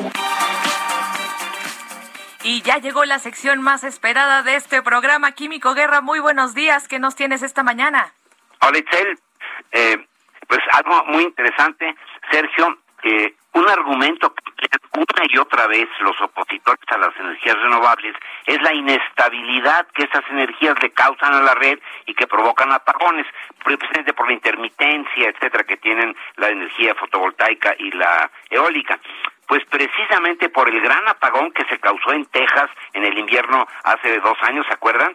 Eh, Sergio, que se paralizó prácticamente Texas y afectó a México, ¿verdad? Con una un gran apagón que tuvimos que dejó a millones de hogares sin electricidad en México, pues un equipo de investigadores de la Universidad de Stanford en California y con el apoyo del Departamento de Energía de los Estados Unidos precisamente para analizar qué es lo que pasó en esa ocasión, y este equipo liderado por el doctor Mark Z. Jacobson, jefe del Departamento de Ingeniería Civil y Ambiental, y que se publicó el día de ayer en Renewable Energy de Elsevier, una revista muy, muy, eh, eh, digamos, respetada, desde luego arbitrada, un trabajo que asegura que un sistema 100% de energía renovable más almacenamiento es posible, más barato y que no sufriría apagones incluso en las condiciones climáticas más adversas.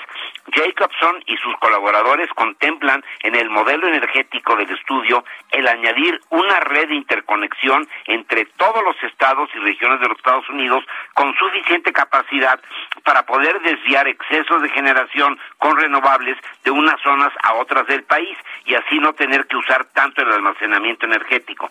El estudio hace simulaciones, fíjense nada más, de cómo sería el sistema 100% renovables cada 30 segundos hasta el 2050. Ahora con las supercomputadoras se pueden hacer estos estudios cada 30 segundos. ¿Cómo se comportaría la red de interconexión eléctrica en los Estados Unidos?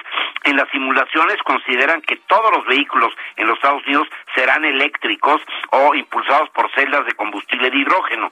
Los beneficios de un sistema interconectado de 100% renovables serían los siguientes, Itzel y Sergio. El costo social se vería favorecido por la eliminación de la mayoría de los costos de salud que ascienden a 700 mil millones de dólares al año y los costos climáticos que son de 3.600 millones de dólares al año. Con ello, el plazo de amortización del costo de capital de este nuevo sistema rondaría en los 5.7 años, o sea, se amortizaría toda esa inversión, que es alrededor de 10 mil millones de dólares, en 5.7 años, que es bastante razonable. Con ello, además hay que sumar la creación de 4.7 millones de empleos a tiempo completo y el uso máximo de un 0.55% de la superficie total terrestre de los Estados Unidos. Hoy, por ejemplo, toda la energía de los combustibles fósiles ocupa el 1.3% del eh, territorio total de los Estados Unidos. Así que para todos aquellos que siguen con la cantaleta de que no, es que las renovables no son confiables, eh, debilitan a la red, van a causar apagones, etcétera, pues les recomiendo que lean este estudio publicado en El Sevier el día de ayer y que pues demuestra contundentemente hacia dónde va la humanidad en la cuestión energética. Itzel y Sergio. Pues muchísimas gracias, interesante, Químico Guerra. Un fuerte abrazo. Igualmente, buenos días. Buenos días. Bueno, y el presidente Andrés Manuel López Obrador se reunió ayer con los integrantes del Consejo Coordinador Empresarial. Era la despedida de Carlos Salazar como presidente de ese organismo. París Alejandro Salazar nos tiene el reporte. Adelante, París. Buenos días, Sergio Itzel. Ayer el presidente Andrés Manuel López Obrador recibió en Palacio Nacional a los integrantes del Consejo Coordinador Empresarial que encabeza Carlos Salazar Lomelí. Minutos antes de las dos de la tarde comenzaron a llegar los empresarios a Palacio Nacional e ingresaron por la puerta de la calle Corregidora para tener una comida con el presidente López Obrador. A ese encuentro asistieron Patricia Arismendi, directora de Financiera Sustentable y diputada federal de Morena, Antonio del Valle, del presidente del Consejo Mexicano de Negocios, Valentín Díaz Morodo, presidente del Grupo Modelo, y Carlos Salazar Lomelín, del Consejo Coordinador Empresarial.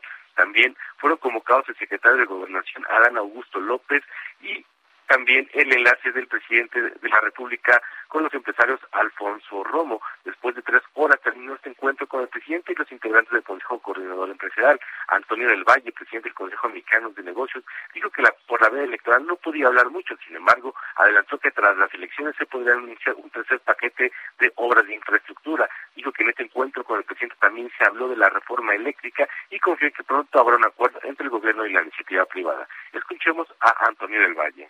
Ahí están los proyectos de infraestructura, estoy seguro que se va a anunciar ese tercer paquete próximamente, no lo sé. Ahora creo que no se puede hacer algo similar eh, por la cuestión de la red electoral. Eh, estoy seguro que pasando el proceso eh, se va a iniciar por su parte, el presidente del Consejo Coordinador Empresarial, Carlos Salazar Lomelín, reconoció que fue un diálogo franco y abierto con el presidente López Obrador y dijo que sí se habló de la reforma eléctrica. Escuchemos a Carlos Salazar Lomelín pensando en lo que le conviene a nuestro país y tratando siempre de encontrar soluciones. Entonces, yo creo que eso fue lo que más agradeció él, que a pesar de que no estamos de acuerdo en todo, tenemos más coincidencias que diferencias y esas coincidencias hemos construido y ahí están los ejemplos de las cosas que se han logrado juntos. Ustedes saben que yo participé en un parlamento abierto hace unos días, eh, conocen perfectamente cuál ha sido nuestra posición y bueno, pues vamos a tratar de cortarle las aristas, encontrar a ver si, eh, si, si entre todo esto hay una solución, pero no hablamos específicamente del tema era una comida y pues no era específico el tema eléctrico. En ese en esta comida el presidente López Obrador reconoció el trabajo de Carlos Salazar por ayudar en las negociaciones del TEMEC, en los incrementos al salario mínimo y las cuotas para las pensiones y otros acuerdos con el sector obrero y empresarial. López Obrador señaló que no todo fue miel sobre hojuelas en esta comida, pero fueron más las coincidencias y el respeto por el bien del país. Sergio, esa es la información. París, gracias por este reporte. Buenos días, seguimos pendientes. Y cambiamos de tema. Reporteros Sin Fronteras denunció que los protocolos de protección a periodistas en México tienen graves deficiencias y el discurso del presidente Andrés Manuel López Obrador alienta a los ataques contra los comunicadores. Esta mañana saludamos con mucho gusto a Balbina Flores, representante en México de la organización Reporteros Sin Fronteras. Muy buenos días, Balbina. ¿Qué tal? Buenos días. Eh, ¿Cuáles son estas graves deficiencias en el protocolo de protección a periodistas? Sergio, buenos días. Eh, sí, bueno, es un, es un, em, una investigación inédita que hace una un análisis de cuatro mecanismos de protección en América Latina, Colombia, Honduras, Brasil y México. Pero en el caso de México, la investigación arrojó eh, esta información, algunas de las deficiencias que detectamos, por ejemplo, es la falta de transparencia, la falta de personal, la falta de recursos económicos, eh, la falta de capacitación para su personal en atención, en este caso, a los usuarios del mecanismo. Eh, un dato eh, importante es que del periodo que se hace este análisis de 2011 a 2020 se encontró que nueve periodistas estaban bajo protección fueron asesinados. Entonces, es este contexto el que hace que de pronto este, este mecanismo de protección tenga una serie de fallas y sobre todo fallas estructurales. Balbina, desde 2017 existe un protocolo nacional de coordinación que se supone que está protegiendo a los periodistas y pues claramente, como nos lo dices, está fallando. ¿Cómo debería de ser un auténtico protocolo de protección a los periodistas? Bueno, la verdad es que antes de un protocolo de protección se tiene que revisar a profundidad las, eh, la estructura de este mecanismo, su funcionamiento, sus, sus análisis de riesgo, las medidas que se implementan en la protección. Se tiene que hacer una revisión amplia también del personal que integra el mecanismo, que desde ahora sabemos no es suficiente, son por menos 40 personas para atender a más de 1.500 beneficiarios de este mecanismo y eso explica también un poco las eh, deficiencias, la falta de capacidad en la atención. Lo que Reporteros Sin Fronteras recomienda en esta investigación es que se tienen que implementar de manera inmediata estas recomendaciones que vayan eh, encaminadas más allá de hacer una revisión de la ley de protección hacer una revisión estructural de este mecanismo, pero también a fortalecer sus recursos humanos y económicos. Y obviamente el Ejecutivo tiene que asumir esta responsabilidad de la protección y no delegarla en autoridades locales, que se tiene probado más del 60% de las agresiones a periodistas vienen de autoridades locales. Ahora, Balbina, eh, la verdad es que es imposible proteger a los miles de periodistas que tenemos en México. Cuando hablas de, pues, que se necesitan más recursos, más personal humano, tampoco los periodistas podemos tener un escolta o dos escoltas cada uno, sería imposible. Eh, no, no habría mejores formas que, pues, que simple y sencillamente tener, andar con guardias por todos lados. Bueno, la verdad es que el tema de las guardias, los escoltas, los carros blindados los refugios en algún momento dado, si son necesarios, se tienen que aplicar. Pero eh, no, no es necesario si hubiese medidas preventivas que, que evitaran este tipo de agresiones. Es decir, por ejemplo, el uno de los puntos que encontramos fue que aunado a esta situación de violencia, impunidad e inseguridad se agrega el discurso de eh, estigmatización de las y los periodistas. Si este discurso cambiara y se hiciera un discurso de reconocimiento a la labor periodística, quizás también tendríamos algunos resultados distintos. O sea, si el presidente no nos estuviera descalificando todo el tiempo. Sí, o sea, el discurso, la misma Corte Interamericana de Derechos Humanos ha dicho que los discursos eh, oficiales que, que atacan a, las y los periodistas, a los medios de comunicación, también contribuyen a este ambiente de agresión hacia la prensa. Entonces es un discurso que debe cambiar porque además es un discurso que se replica a nivel local. Balbina, eh, fue encontrado el cuerpo de la presentadora Michelle Simón en Tlalpan. ¿Tenemos información acerca de, este descubrimiento? Bueno, no tenemos a detalles exactamente qué fue lo que pasó y si realmente pues, ella continuaba trabajando como presentadora de deportes. Eso lo estamos investigando. Esperamos que las autoridades de la Ciudad de México puedan hacer una, investiga una investigación a fondo de este hecho, pero sí tenemos conocimiento de este suceso lamentable que ocurrió el día de ayer. Bueno, ayer fue localizado su cuerpo. Te agradecemos el tiempo, Balbina Flores, representante en México de la organización Reporteros Sin Fronteras. Muy buen miércoles. Muchas gracias, buenos días. El incidente registrado el pasado 21 de marzo en la secundaria 79, República de Chile, en la alcaldía Iztapalapa de la Ciudad de México, habría dejado como saldo también a, otra menor lesionada, no solamente al, al, niño que se lastimó a sí mismo. Jorge Almaquio nos tiene la información. Adelante, Jorge. Gracias, Sergio Ixel. Muy buenos días. Así es. Y bueno, por esta razón, la Fiscalía General de Justicia de la Ciudad de México inició una carpeta de investigación por el delito de lesiones, luego de que familiares y la menor de 12 años se presentaron a, hacer una denuncia.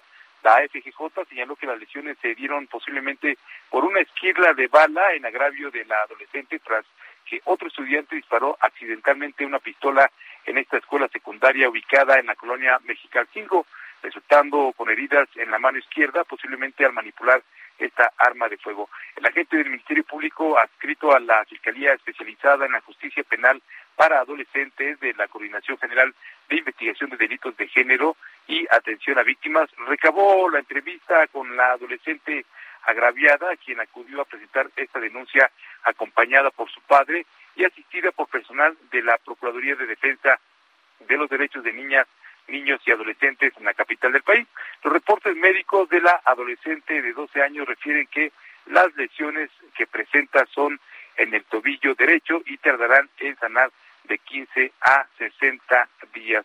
De esta manera, bueno, pues continúan los trabajos de investigación, están haciendo ya los reportes eh, forenses, los, los, trabajos de los servicios periciales y, bueno, se ha entrevistado también con autoridades escolares entre directivos y profesores, así como con los policías preventivos que intervinieron como primeros respondientes en este hecho, con el fin de integrarlas todas estas informaciones a la carpeta de investigación respectiva.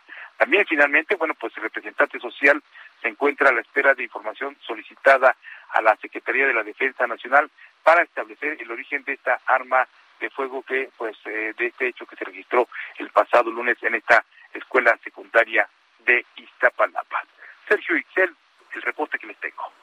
Jorge Almaquio, muchas gracias. Buen día, hasta luego. Y seguimos con información de la capital del país y es que para erradicar prácticas como el caso de Tadeo, la Consejería Jurídica y de Servicios Legales de la Ciudad de México va a presentar una propuesta de reforma al Código Penal capitalino para adicionar al tipo penal la comercialización de restos humanos. Carlos Navarro, nos tienes toda la información adelante. Buenos días, Sergio. Les saludo con gusto a ustedes, al auditorio, y les comento que lo ocurrido con el niño Tadeo en la Ciudad de México alistan una reforma al Código Penal. Esta adición al tipo penal para que sea castigado quien ilegalmente distribuya, comercialice o transporte sin la autorización de las autoridades personas fallecidas, partes o restos humanos áridos. Ayer, el titular de la Consejería Jurídica y de Servicios Legales, Néstor Vargas, informó que las penas por esta conducta irían de los cinco y hasta los diez años de cárcel. Escuchemos. Y también, como les comentaba, estamos proponiendo que se penalice eh, la comercialización que se ha presentado eh, comúnmente en algunas redes sociales o por medio de otros eh, instrumentos de comercialización. A esta adhesión en el Código Penal se le suma una, una sanción que van a aumentar en el caso de las personas que exhumen, oculten, destruyen o sepulten personas fallecidas o restos humanos sin los requisitos de ley. Anteriormente se contemplaban tres meses a dos años por esta conducta y contemplan aumentarla de dos a ocho años. También contemplan que se aumente la pena de las conductas contempladas en el artículo 208. Indican que quien viole o profane sepulcros o restos humanos se les castiga con uno a cinco años. Ahora con esta reforma contemplan de, de, tres a ocho años de cárcel por esta conducta. En este caso se estará sancionando aumentando las penas de dos en dos terceras partes a las personas que sean servidores o trabajadores de cementerios por este tipo de conductas. Escuchemos. De igual manera se establece una sanción, eh, se agravará esta pena si es que quienes cometen el ilícito son servidores públicos, son empleados de cementerios, empleados de crematorios, empleados de agencias funerarias, que infortunadamente se han presentado algunos casos en donde se eh, existen indicios de que están involucrados también los empleados y los prestadores de servicios externos. Recordemos que a finales de enero pasado el cuerpo del bebé Tadeo fue exhumado del Panteón de San Nicolás Tolentino y Iztapalapa. Después apareció en el Centro de Readaptación Social de San Miguel en el estado de Puebla. Sergio Itzel, la información que les tengo. Muy completo tu reporte, Carlos Navarro. Muchísimas gracias.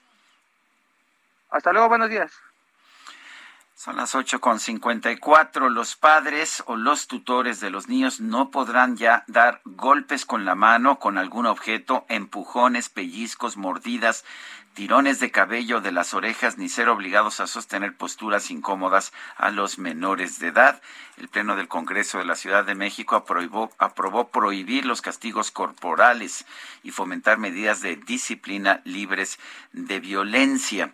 Eh, bueno, pues esto quedará de hecho ya como ley en la Ciudad de México a partir de que se publique esta ley. No todo el mundo está de acuerdo a propósito convertir en criminales a los padres por tratar de educar a sus hijos. Habría que ver si pues estos límites son suficientes, necesarios o no lo son. Son las ocho con cincuenta y cuatro minutos. Eh, Itzel González y Sergio Sarmiento estamos en el Heraldo Radio. Hoy nos encuentra con nosotros Guadalupe Juárez. Un teléfono ardiendo en la Sergio Sarmiento y Lupita Juárez quieren conocer tu opinión, tus comentarios o simplemente envía un saludo para ser más cálida esta mañana. Envía tus mensajes al WhatsApp 5520 109647.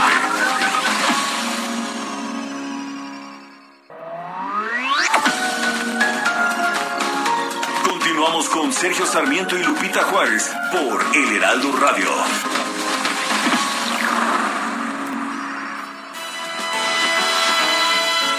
Con quien sueña su hija, ese ladrón que os desvalija, de su amor soy yo, señora. Ya sé que no soy un buen yerno, soy casi un beso del infierno, pero un beso al fin, señora. Yo soy ese por quien ahora os preguntáis por qué, señora, se marchitó vuestra fragancia.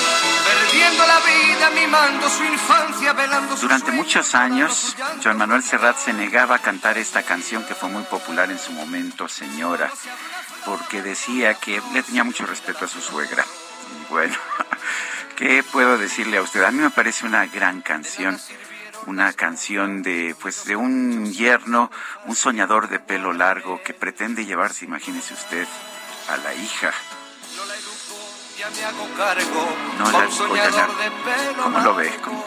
Es una gran canción, me parece. Es una gran canción y un saludo a todas las suegras de México. Un saludo a tu suegra, a quien quiero mucho este, y que siempre me apoya cuando ando ahí perdido en el aeropuerto internacional de la Ciudad de México. Y quiero leer algunos mensajes. Quiero empezar yo en esta ocasión, mi querida Itzel. Dice eh, G. Valencia. Dice, qué gran compañera eres, Itzel González. Primero, pediste prestado el micrófono a Lupita. Más bien le dieron órdenes.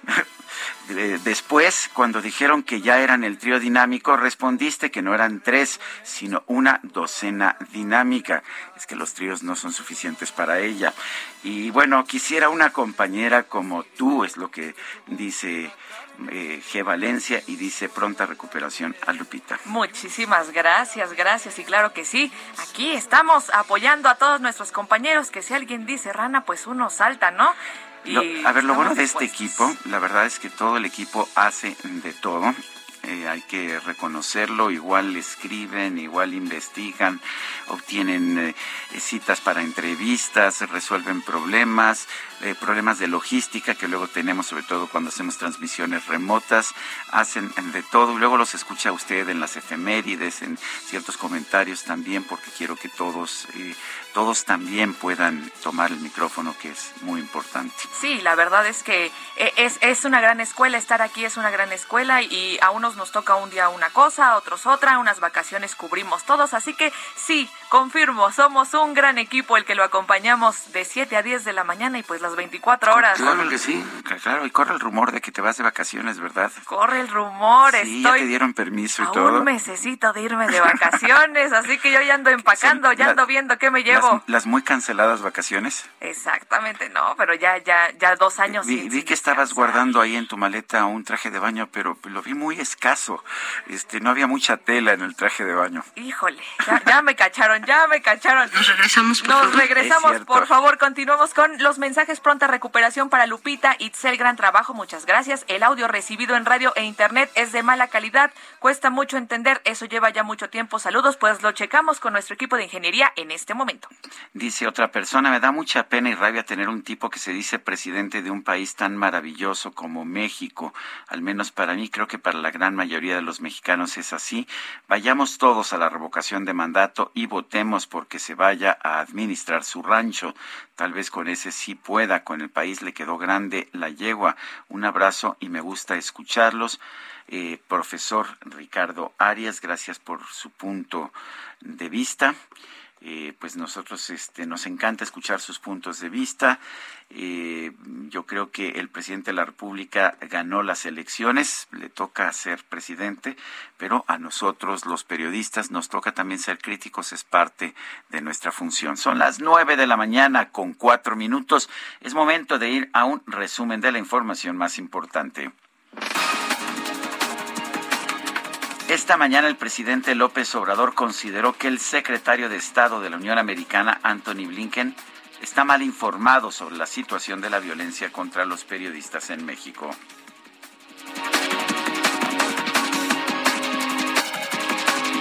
En Estados Unidos los gobiernos tienen esa mala costumbre de que son candil de la calle, de oscuridad de la casa. A mí me gustaría que ya que está actuando y está opinando el señor Blinken, que nos informe por qué están financiando a un grupo opositor, a un gobierno legal, legítimo, por qué le están dando dinero al grupo de Claudio X González. Que me responda eso y pedirle de favor que se informe y que no actúen de manera injerencista, porque México no es colonia de Estados Unidos.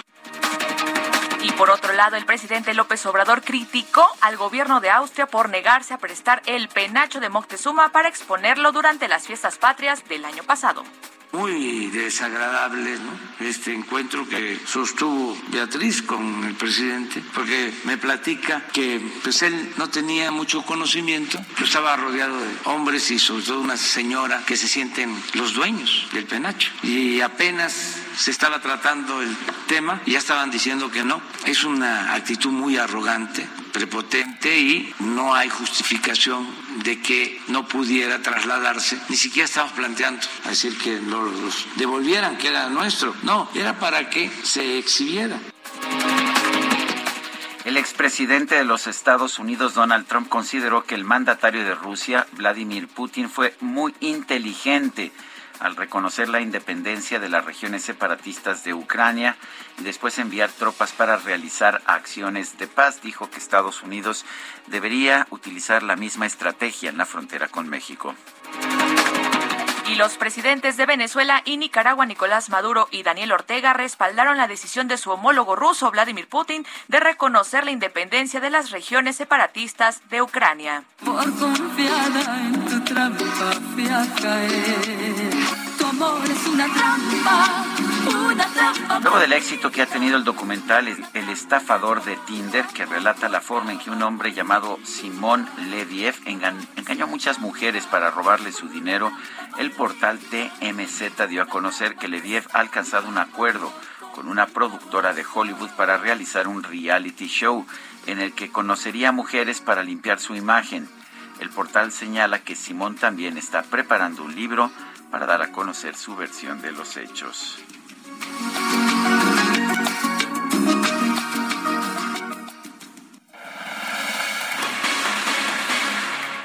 Y vámonos con información de nuestra compañera Mónica Reyes. Adelante. Hola, muy buenos días amigos. Compra todo lo que necesitas en costco.com.mx y si pagas con tu tarjeta de crédito Costco Citibanamex, podrás obtener un cupón de descuento de hasta cuatro mil 500 pesos y además 6 o 12 meses sin intereses. Consulta condiciones en citibanamex.com diagonal promociones. Vigencia el 27 de febrero de 2022. Regresamos con ustedes. Gracias. Atención, querido público. Se presenta ante ustedes la micro deportiva. Atrévete, te, te, salte del closet, destápate, quítate el esmalte, deja de taparte, eso que llegó Julio Romero, se salió del closet? Eh, ah, es lo que decía la canción, ¿no? Ah, no, no, no, no, esa es una canción que no tiene nada que ver con la presentación. Se la puso se la puso el cacharpo para darle un tropezón.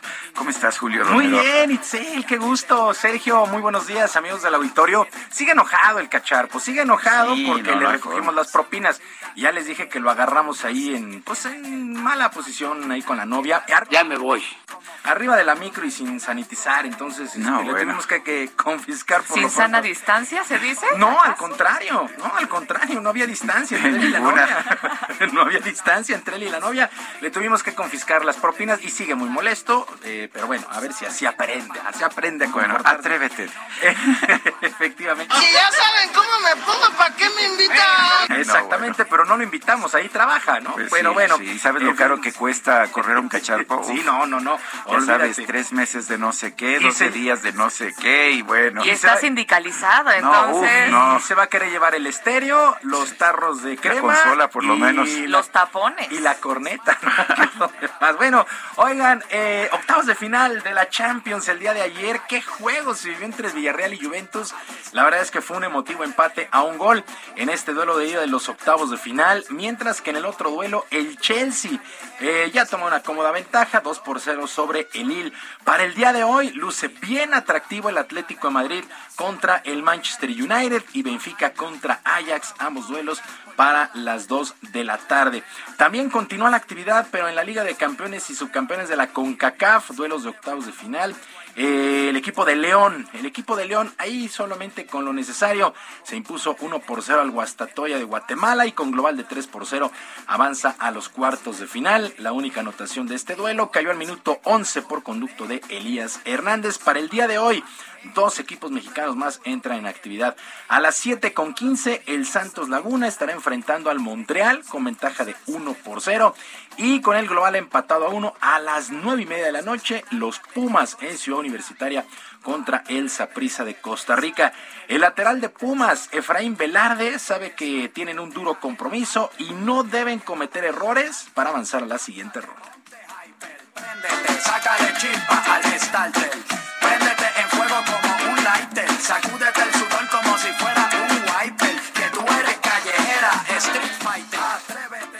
Pues es un partido eh, de octavos de final.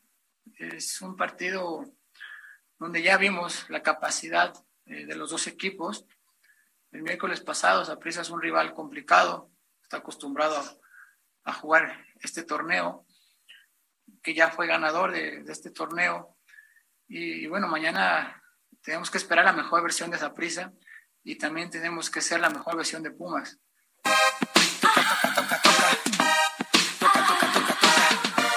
Nueve y media, este compromiso Pumas contra Saprisa. En otras cosas, qué papelón. Se hubiera esperado un día más Alexander Zverev para hacer un berrinche monumental eh, después de perder su duelo de dobles, enloqueció y agarró a raquetazos la silla del juez principal. Eh, minutos después de esta situación, pues el comité organizador ha anunciado que ha sido suspendido, ha sido expulsado el alemán Alexander Zverev del abierto mexicano de tenis. Sí, también, en sí. Sí, sí, sí, la verdad es que se vio muy mal. Muy mal, porque además estaba reclamando un punto que él pensaba había salido. Se fueron a la repetición y ahí se ve que la pelota muerde un pedazo, que, sí, que sí, un pedazo en línea, es buena, y pero no, no sé qué le pasó a Alexander Zverev eh, bueno, hay que recordar que él también ya ahí tiene una acusación de, violencia con una, con una novia que tuvo, pero pues eh, ha sido expulsado, haya sido expulsado el alemán Alexander Zverev del abierto mexicano de tenis. Mm, por lo pronto, en duelos que llamaron la atención, el español Rafael Nadal, Rafael Nadal, el gran consentido, se impuso 6-3 y 6-2 al estadounidense Denis Kudla. Y como ya es una costumbre, Nadal recibió todo el apoyo y el cariño del público mexicano durante su primer juego en Acapulco y mismo que agradeció. Trillizos, te quiero hacer volar como Peter Pan Por encima del viejo San Juan Después te recito 30 serenatas Bajo la luz de la luna al lado de una fogata En 2005 se hacía imposible pensar que en el 2022 podríamos estar aquí aún, ¿no? Pero bueno, eh, las cosas han ido así, feliz por ello y la verdad que muy, muy contento de poder ante todo, volver a vivir noches así enfrente de, un estadio lleno. Llevamos dos años muy complicados y se echaba mucho de menos. O que muchísimas gracias a todos. Yo he peleado con cocodrilos, me he balanceado sobre un... Bueno, otro que también queda fuera y que la afición quería ver es el italiano Matteo Berrettini. Él se retiró por molestias físicas en el segundo set de su duelo contra Tommy Paul, que avanza a la siguiente, ronda, eh, a la siguiente ronda. En el duelo nocturno, el griego Stefano Tsitsipas, 7-6 y 7-6, venció al serbio Laszlo Djer. Así es que ahí va caminando el abierto mexicano de tenis eh, qué, qué yo sigo pensando que es uno de los mejores eventos del mundo, con un eh, pues cartel realmente impresionante, pues así las cosas, con el abierto mexicano de tenis, Pablo Andújar, el español, Cameron Norrie, Dalin Medvedev, pues todos ellos avanzan a la siguiente ronda. Y el mariscal de campo de los empacadores de Green Bay, Aaron Rodgers, sigue analizando su futuro en el fútbol americano del NFL, luego de presentarse en un programa en YouTube. El jugador más valioso de la pasada campaña aseguró que no descarta ninguna opción, así como encarar su temporada 18 con los empacadores, reunirse con los directivos para pedir un cambio de equipo o prácticamente el retiro. Aseguró que no lleva prisa y hará un anuncio oficial cuando algo decida Aaron Rodgers, que fue nombrado hace unos cuantos días, una par de semanas, como el jugador más valioso de la campaña. Y el piloto Sergio Pérez, el Checo Pérez, presentó su casco que estará utilizando en la próxima temporada en la Fórmula 1 de automovilismo, con muchos toques mexicanos, y aquí da la descripción. 24-7 todo el mes, puedo soplar las nubes grises para que tengas un buen día. Sin duda los detalles más especiales es mi bandera de, México, que siempre la, cargo con mucho, con mucho orgullo alrededor del mundo. Eh, los, los símbolos aztecas que ya se están volviendo una tradición en todos mis cascos. Eh, ya en los últimos años los hemos, los hemos llevado. Eh, sin duda mis, mis patrocinadores ¿no? que han estado conmigo eh, durante todos estos años. Y, bueno, también un, momento muy especial es que voy a llevar a Jalisco alrededor del mundo. para mí es, es, un orgullo portarlo y representarlo por, por todo el mundo. En el mundo hay gente bruta y astuta, hay vírgenes adelante y atrás viene la palabra Jalisco. La campaña, hay que recordarlo, se pone en marcha el próximo 20 de marzo con el Gran Premio de Bahrein, con ensayos del 23 al 15 de febrero allá en España pues ya no huele a pesta ya a la Fórmula 1 y esas son muy buenas noticias. Itzel, Sergio, amigos del auditorio, la información deportiva este miércoles, nuestras eh, vías de comunicación en Twitter, estoy en arroba jromerohb, en arroba jromerohb, además de nuestro canal de YouTube, Barrio Deportivo, Barrio Deportivo, de lunes a viernes a las 7 de la noche, con diversión e información deportiva ahí de paso. Que tengan un excelente día. Gracias, Julio. En el mundo hay decisiones divididas, entradas, salidas, debut, despedidas, hay inocentes, hay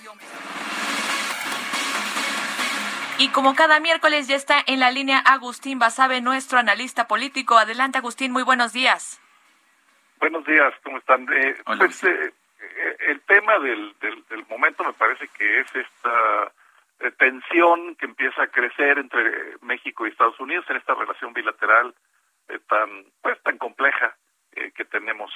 Eh, creo que el punto de inflexión se dio cuando el presidente López Obrador, al parecer, señaló, cree o sospecha que el gobierno de Estados Unidos o alguien en Estados Unidos está detrás del reportaje de la casa de Houston.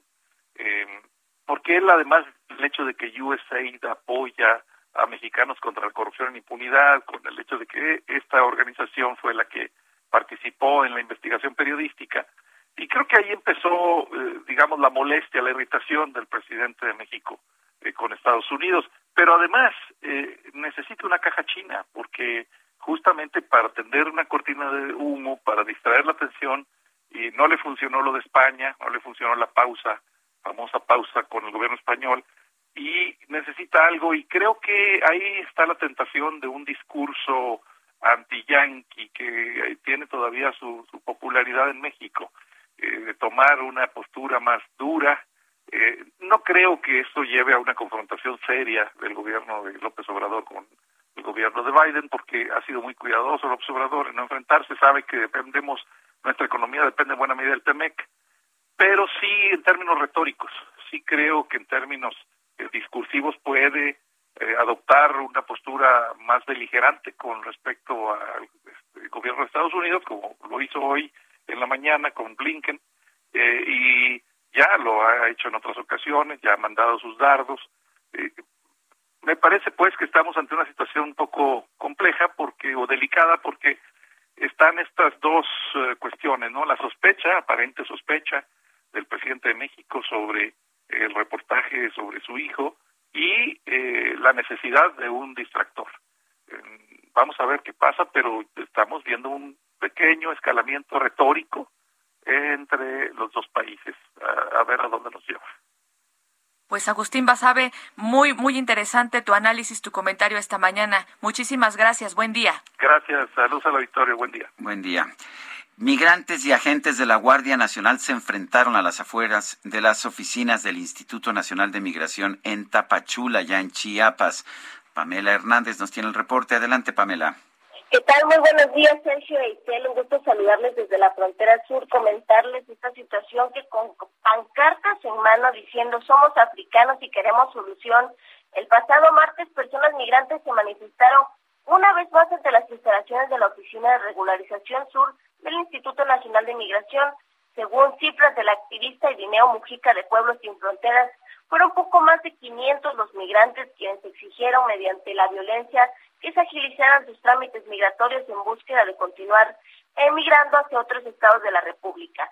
Bien, pues eh, lo que podemos observar es que eran hombres, mujeres, inclusive jóvenes, la mayoría provenientes de Haití, países caribeños y de África que señalan también que son eh, discriminados por su color de piel y que solo los agentes de migración, en su sentir, solo atienden a los centroamericanos.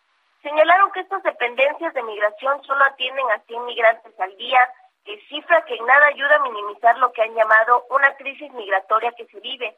Eh, mencionarles que en esta frontera sur hay un promedio de 30 mil migrantes que están en condición de calle, duermen en parques, en la intemperie, con una pandemia que no tienen ni siquiera que comer, menos para usar un cubrebocas.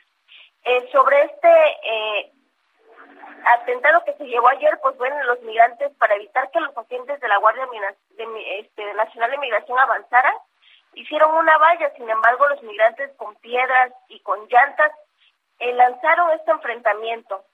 Según el activista Irineo, pues no han dado la Comar ni, la, ni el Instituto Nacional de Inmigración una respuesta, ni han podido resolver esta situación y lo que ha aumentado es la desesperación y frustración de los migrantes, ya que llevan un mes realizando este tipo de huelgas. Eh, inclusive como en semanas anteriores se cosieron los labios, huelgas eh, de hambre. Es una situación que se vive muy crítica aquí en la frontera sur, Sergio.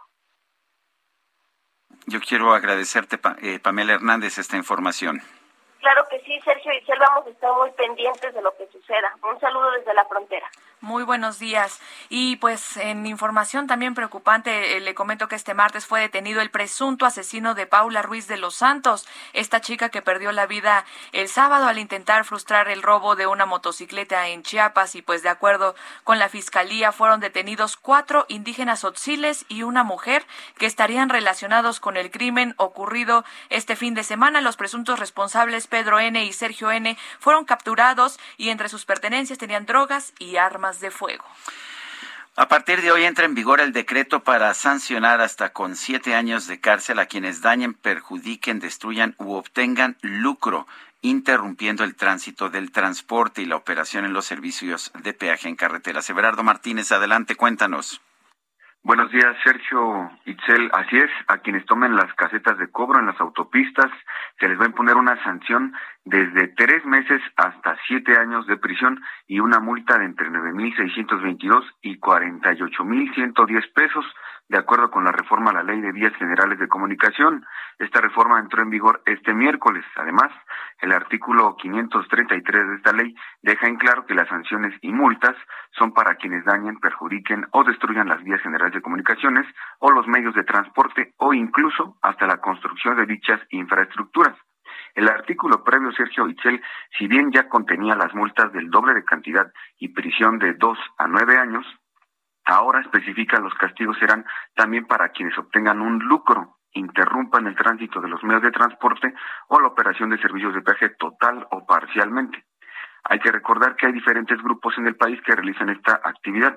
Son dos principalmente, Resistencia Civil Pacífica y Movimiento por el Libre Tránsito, de las cuales se han generado diferentes células que se identifican en páginas de Facebook de acuerdo a las regiones en donde se ubican.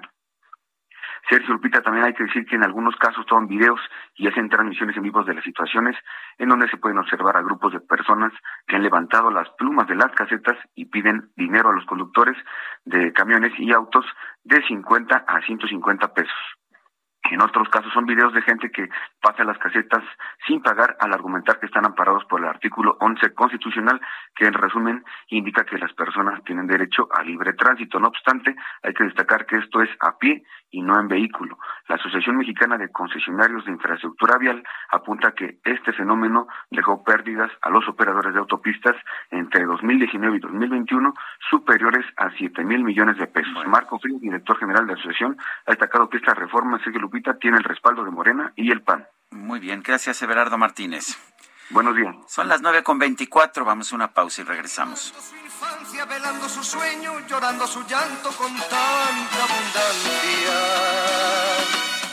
Cuando se abre una flor.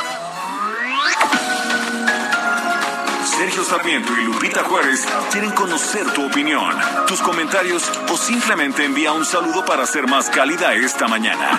Envía tus mensajes al WhatsApp 5520 109647.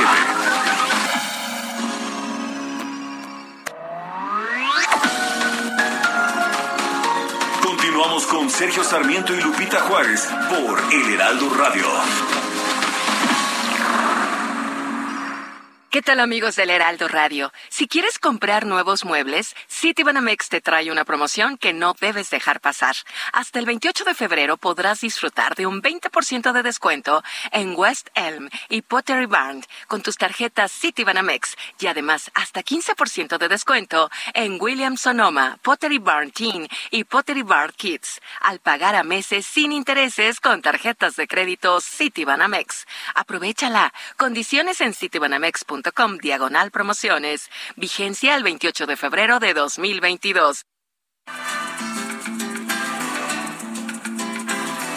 Quizá porque mi niñez sigue jugando en tu playa y escondido tras las cañas duerme mi primer amor. Llevo tu luz y tu olor por donde quiera que vaya y amontonado en tu arena guardo amor, juegos y penas yo que en la piel tengo el sabor amargo del llanto eterno que han vertido en ti cien pueblos de Algeciras a Estambul para que pintes de azul sus largas noches de invierno.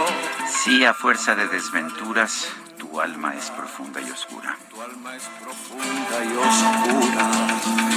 A tus atardeceres El poeta poeta de la canción, de la canción española y de la canción catalana, el poeta que canta y que escribe tanto en catalán como en castellano. Mediterráneo, una de las grandes obras de arte de Joan Manuel Serrat. ¿Qué le voy a hacer si yo nací en el Mediterráneo? Se antoja, se, antoja, el Mediterráneo, por supuesto que Ah, no nos has dicho dónde vas de vacaciones, pero... ¡Surprise! sospecho, sospecho. ¿Cuál es la sospecha? Escucho la sospecha. Las sospechas, mientras no estén... Soy periodista, mientras no estén confirmadas, en sospecha se quedan ahí cuando les traiga el recuerdito van a adivinar a dónde me fui de vacaciones. Va a ser comida. Yo siempre traigo comida porque aquí en la producción nos gusta comer. Entonces, este, esperen sorpresas y comida, amigos, para cuando regrese de vacaciones. Oigan, y tenemos mensajes. Sergio, al mismo tiempo que saquen la ley para que los padres no les peguen y demás a los niños, también deben hacer una escuela para padres. Saludos afectuosos, dice Carolina. Me dice una persona, eh, que está en el sector empresarial, me dice, escuché al reportero decir que Patricia Armendaris estuvo en la comida del CCE con AMLO. No fue así. La única mujer, y estos son con signos de admiración, era Sofía Belmar, la presidenta de la AMIS, y hacemos la, la corrección, por supuesto, porque estamos en el negocio de darle a usted la información correcta. Así es, continuamos. Buenos días, con gran aprecio les deseo un feliz 2022, certeros y confiables, como siempre a don Sergio lo descubrí en el programa Lo Feo, Lo Malo y Lo Bueno con Paco Prieto y Juanma, olvidé el apellido, Juan Dios María los bendiga. Juan María Naveja. Eh, que por ahí anda todavía el otro día vi un tuit de Juan María Naveja. Dice, Oscar, hay periodistas respetables, no generalicen, ustedes no hacen periodismo, ustedes se dedican al chisme. Pues gracias, Oscar, por escucharnos, es lo único que le puedo decir. Sal- saludos, saludos cordiales y qué, qué bueno que escuche el Heraldo Radio y quédese todo el día porque hay opiniones diversas. Son las nueve con treinta y tres minutos. La senadora del PAN, del Partido Acción Nacional, Xochitl Galvez, informó que el Departamento de Justicia de Estados Unidos y la Securities Exchange Commission, la Comisión del Mercado de Valores de los Estados Unidos, admitieron su denuncia para que se investigue un posible conflicto de interés y corrupción entre la empresa Baker Hughes y la nuera del presidente de la República, Andrés Manuel López Obrador, Caroline Adams, Xochitl Galvez, senadora por el PAN, está en la línea telefónica. Xochitl, eh, cuéntanos eh, exactamente qué te dice el Departamento de Justicia o la SEC allá en Estados Unidos. Gracias, Sergio. Gracias, Itzel. Buenos días. Qué gusto saludarles. Mira, básicamente me da un número eh, con el cual fue registrada mi denuncia. Me dice que el proceso será confidencial, que es muy probable que no tenga yo información a lo largo del proceso. Eh, que eh, eh, eso, básicamente, que será un proceso eh, meticuloso, confidencial y se llevará a cabo en absoluta secrecía.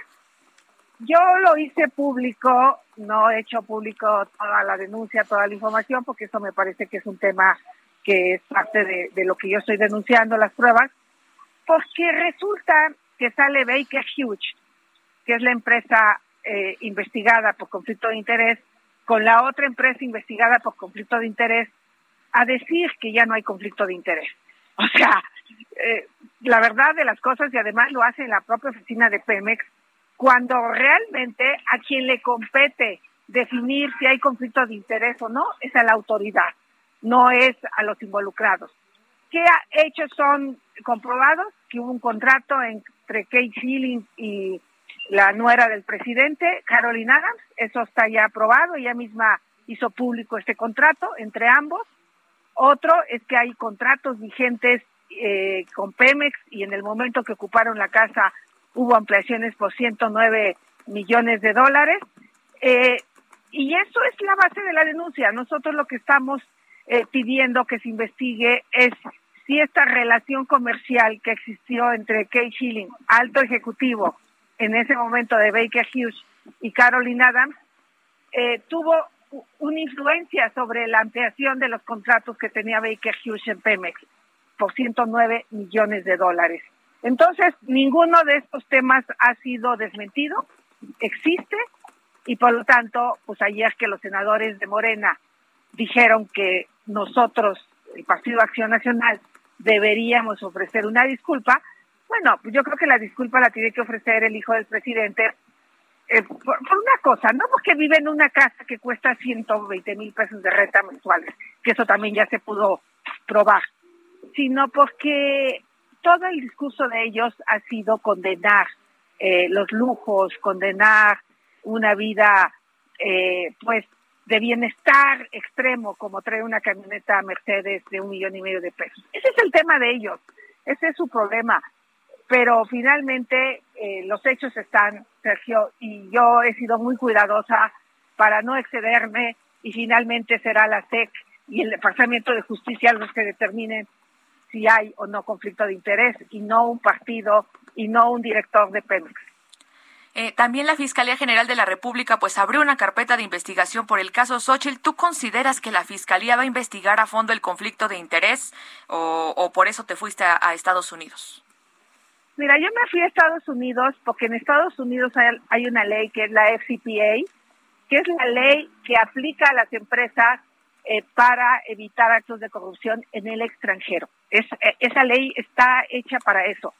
Y en este caso, al ser una empresa extranjera, y la ley dice que en aquellos países donde hay altos niveles de corrupción, que es el caso de México, deberán poner especial interés en cumplir con todos los códigos de compliance.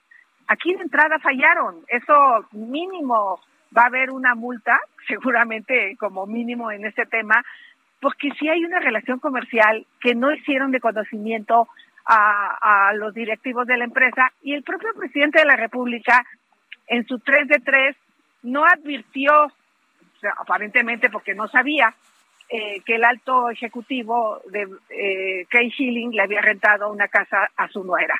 Es probable que no lo supiera, por eso no lo declaró, pero en las licitaciones, que fue lo que ayer yo presenté como punto de acuerdo y que Morena una vez más votó en contra, lo que yo le preguntaba a Pemex es, cuántos contratos, de qué monto y si había firmado o no la carta de no conflicto de interés. Esa es muy importante, porque si no la firmaron, pues entonces pues incumplieron los códigos de ética de la propia empresa donde los ejecutivos tienen que informar de este tipo de transacciones comerciales. Tú, Sergio, que entiendes muy bien el mundo financiero, pues sabes que todas las empresas están sometidas a a, estos eh, estándares de cumplimiento extremos en materia de eh, compliance. Eh, sí, efectivamente estoy muy consciente de eso. Creo que aquí hay una situación de conflicto de interés. Creo que no se ha eh, pues no se ha demostrado que haya habido actos de corrupción, pero para eso son las investigaciones, ¿no? No fue lo que lo que supuestamente hizo también Enrique Peña Nieto en el caso de la Casa Blanca, pero le pidió la investigación a alguien que era su subordinado. Pues ese es el tema. Eh, eh, no hemos probado que, hay, es más, el que haya conflicto de interés se vale, pero lo tienes que declarar. Esa es la diferencia. En Estados Unidos tú puedes decir, a ver, mi alto ejecutivo Kay Schilling le está rentando una casa a la nueva del presidente y por lo tanto hago público que este alto ejecutivo no va a tomar ninguna decisión relacionada con México, pero lo haces público, no te lo descubres. Y aquí el tema es que lo descubrió un periodista, que por cierto ha sido perseguido. Entonces, eh, ¿qué pendiente hay? En México tenemos que legislar el conflicto de interés. No está legislado, Sergio. No es un delito hacer negocios, no es un delito ser millonario, lo que está grave es hacer negocios al amparo del poder. Y el otro tema, pues es el caso de la empresa Key Partners, que es la que le pagaba el sueldo al hijo del presidente, porque ese es el otro tema. ¿Cómo demostraron que ganaban 17 mil dólares para poder rentar esa casa? ¿Cuáles son los ingresos? ¿Cuánto le eh, paga aquí Partners, que es la empresa de los hijos del dueño de Vidanta, que por cierto ha tenido muchos beneficios eh, de, ampliación, ¿no? No nuevas eh, concesiones, como él dice, pero pregúntale a varias empresas qué tan fácil está en este momento conseguir una ampliación a las concesiones que tienes cumpliendo con la ley. Este gobierno, además de tortuoso, está siendo totalmente discrecional. La CRE ha brincado un montón de permisos eh, privilegiando al gobierno y no a las empresas. Y eso es ilegal porque tiene que haber un código de precedencia. Pero bueno, de eso también hay que investigar y por eso también estoy trabajando en una posible denuncia a nivel de lo local en el estado de Texas. Xochitl Galvez, senadora por el PAN, gracias por hablar con nosotros. Muchas gracias, Sergio. Bueno, vale la pena señalar algo que dijo y que es correcto Xochitl Galvez. Una cosa es conflicto de interés. Conflicto de interés puede haber por muchas razones. Cuando yo hago algún comentario, por ejemplo, sobre TV Azteca, siempre digo, a ver, aclaro interés, soy, eh, soy colaborador de TV Azteca o soy colaborador del Heraldo Radio si hago un comentario en algún periódico. Eh, ¿Por qué? Porque el conflicto de interés es inevitable, pero hay que aclararlo no es un acto de corrupción. Ahora, si hay una investigación, pues no la puede hacer la misma empresa que que está vinculada al acto, a, esta posible, este posible conflicto de interés. Adelante, Itzel. Vamos con otra información porque Arturo Saldívar, el ministro de la Suprema Corte de Justicia de la Nación, denunció que el expresidente Felipe Calderón Hinojosa lo presionó para modificar el proyecto de sentencia sobre el caso de la guardería ABC con el fin de proteger a Margarita Zavala y su familia, de acuerdo con la anécdota que contó durante la presentación de su libro Diez años de derechos, autobiografía jurisprudencial, el entonces secretario de Gobernación Fernando Gómez Montt lo visitó para enviarle un mensaje desde presidencia. No apoyaba su decisión, ya que entre los funcionarios del Instituto Mexicano del Seguro Social señalados había familiares de la primera dama. Dijo, me fue a ver a mi oficina y estuvimos platicando un buen número de horas. El tono de voz iba subiendo cada vez más hasta que terminamos a gritos. En un momento, me dice el secretario, dice el presidente que no te apoyamos para esto, recordó Saldívar, quien en ese momento le respondió al presidente que había postulado a un ministro, no a un secretario de Estado, por lo que no acataría la orden. Ya hay una respuesta de Margarita Zavala en sus redes sociales, en Twitter. Dice lo siguiente. Miente Saldívar al decir que ninguna autoridad buscó a los padres de la guardería ABC Felipe Calderón desde el día siguiente de la tragedia. Tuvimos varios encuentros en Hermosillo y en la Ciudad de México. También tuvieron pláticas con autoridades del IMSS y de salud. Eh, miente al decir que hubo una operación para proteger a mi familia. La concesión fue de años antes que Felipe Calderón entrara a la presidencia y fue el propio gobierno federal el que denunció y obtuvo órdenes de aprehensión, incluso contra una pariente mía en sexto, en sexto grado y otros. Yo acompañé los esfuerzos del decreto en el que se otorgaron becas, pensiones, tratamiento, seguridad social, apoyo psicológico. A la fecha sigo en contacto con algunas mamás a las que nunca he utilizado porque el dolor cuando se toca debe ser solo para sanarlo y no para utilizarlo.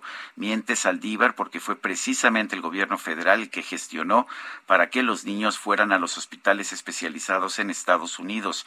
Personalmente hablaba con los directores del Hospital Shiners y con la Fundación Michu y Mau y fui a visitarlos a Sacramento y a Guadalajara. Algo muy importante, nada de lo que dijo ayer Saldívar aparece en su libro que presentó, solo que se le ocurrió en ese momento.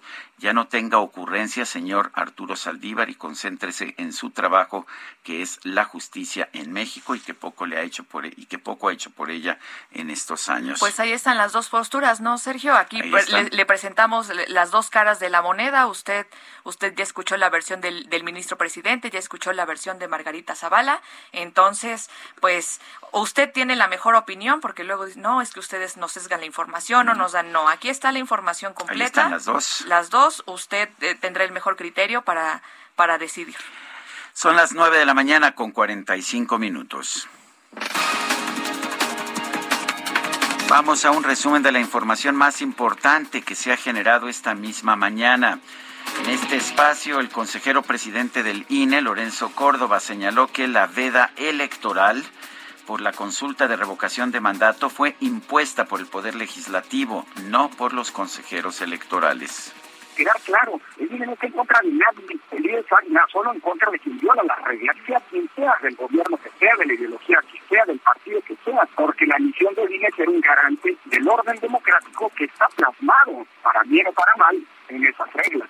Así que es absolutamente falso que el INE esté en contra de, de, algún gobierno, de alguna ideología. Más bien hay que ver quién está vulnerando las reglas.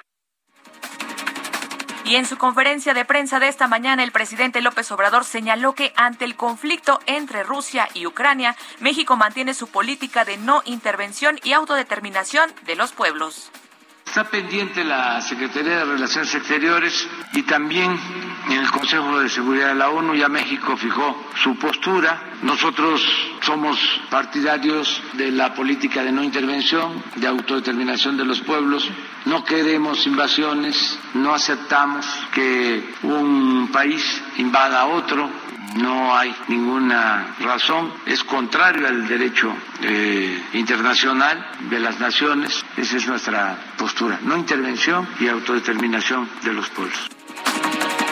Por otro lado, el presidente aseguró que México está preparado para enfrentar posibles afectaciones al mercado internacional de combustibles por una escalada del conflicto entre Rusia y Ucrania. Tenemos problema porque nosotros tenemos contratos para eh, recibir gas. En el caso de que aumentara el precio del gas, tenemos otras energías, tenemos uh, otras formas de generar energía eléctrica, por ejemplo. tenemos las hidroeléctricas, tenemos el combustóleo en caso extremo y tenemos el carbón en caso también extremo, pero no nos quedaríamos sin energía eléctrica, aún este, aumentando el precio del gas. Y el presidente de Ucrania señaló que su país necesita garantías de seguridad claras y concretas tanto de los países occidentales como del gobierno de Rusia. En un comunicado, el Ministerio de Relaciones Exteriores de Rusia advirtió que va a haber una respuesta calculada y dolorosa ante las sanciones en su contra anunciadas por el gobierno de los Estados Unidos. El presidente de Colombia, Iván Duque, consideró atroz el fallo de la Corte Constitucional de su país para despenalizar el aborto hasta la semana 24 de gestación. Yo tengo dos guantes en mis manos y dos calcetines en mis pies. Yo tengo dos A través de redes sociales se hizo viral la historia de una niña llamada Judah Grace Spear quien nació ayer en los Estados Unidos. Esta bebé protagonizó una increíble coincidencia, ya que nació el día 22 del segundo mes del año 2022 y el día 22 del 2 del 2022 a las 2.22 de la madrugada en la sala de partos 2 del Hospital Alamance Regional Medical Center en Carolina del Norte. Ya sabemos cuál va a ser su número favorito.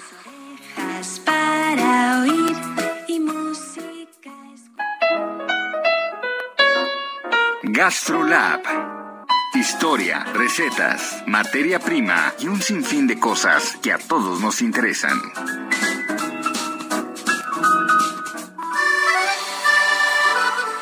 Israel Arechiga, muy buenos días. Oigan, si conviene tomar el lugar de Lupita, pues aunque sea unos días. Cuando viene Israel, sin duda.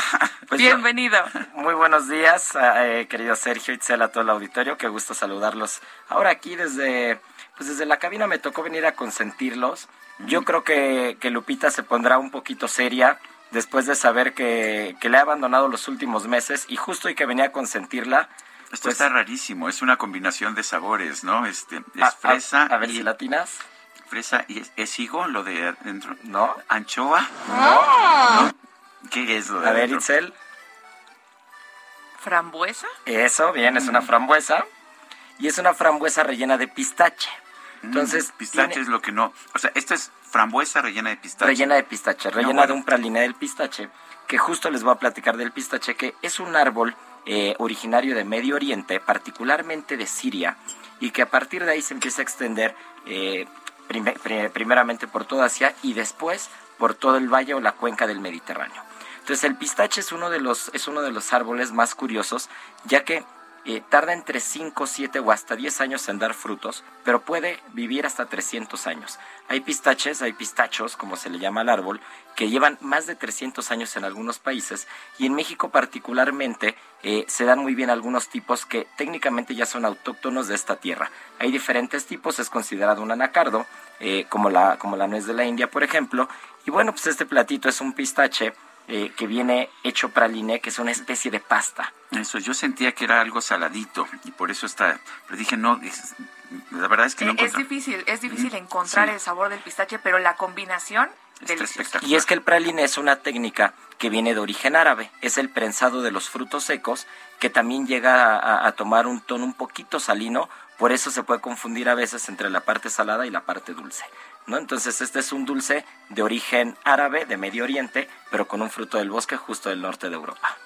Está delicioso. Pues qué gusto que lo hayan disfrutado y bueno, pues nos escuchamos el día de mañana. Muy bien, pues la verdad es que este, pues qué te puedo decir, estamos anonadados. Delicioso, deliciosas las frambuesas. Muchísimas gracias, chef Israel Arechiga. Bienvenido a la cabina cuando quieras. Muchas gracias.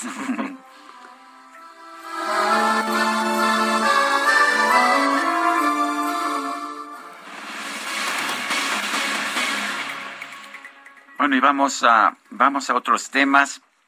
Eh, señala, eh, señala Capufe que ha sido liberado, eh, liberada la autopista del Sol a la altura de Cuernavaca.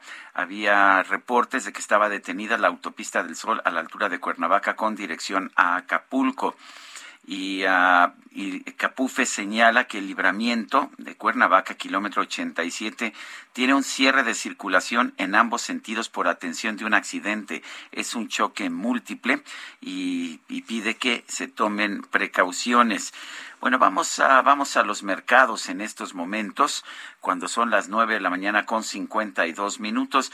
Los mercados muy afectados, eh, bastante afectados por el... Uh, eh, la situación en Ucrania. La bolsa mexicana está cayendo en estos momentos 2.019%, el Dow Jones baja 0.3%, el Nasdaq baja 1.002%, el peso, el peso se ubica en 20 pesos con 72 centavos en ventanillas bancarias, 20 pesos con 23.86 centavos en el mercado al mayoreo. Curiosamente, después de haber perdido terreno ayer, el peso está recuperando seis centavitos en esta mañana. Eso quiere decir que, pues, dentro de todo, no está tan mal la situación en los mercados. Y vámonos a las calles de la Ciudad de México con nuestro compañero Gerardo Galicia. ¿Cómo está el tráfico, Gerardo?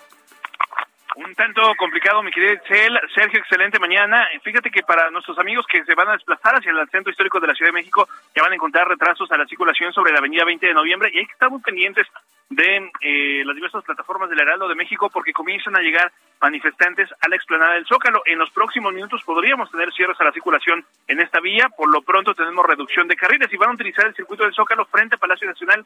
Van a notar la concentración de, de bastantes manifestantes. Son dos manifestaciones que tenemos en estos momentos. Únicamente habrá que manejar con mucha precaución. Por lo pronto, el reporte seguimos muy pendientes. Muchísimas gracias, Gerardo. Buen día.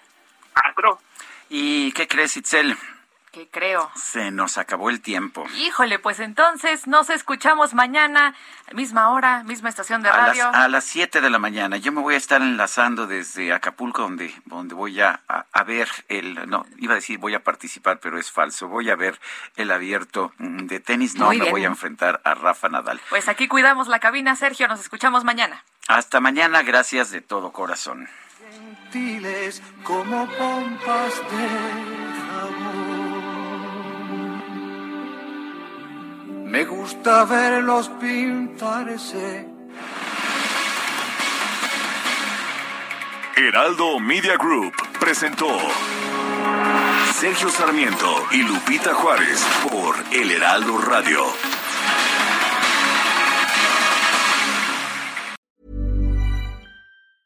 Ever catch yourself eating the same flavorless dinner three days in a row? Dreaming of something better? Well, HelloFresh is your guilt-free dream come true, baby. It's me, Kiki Palmer. Let's wake up those taste buds with hot, juicy pecan crusted chicken or garlic butter shrimp scampi. Mm. Hello Fresh. Stop dreaming of all the delicious possibilities and dig in at HelloFresh.com. Let's get this dinner party started.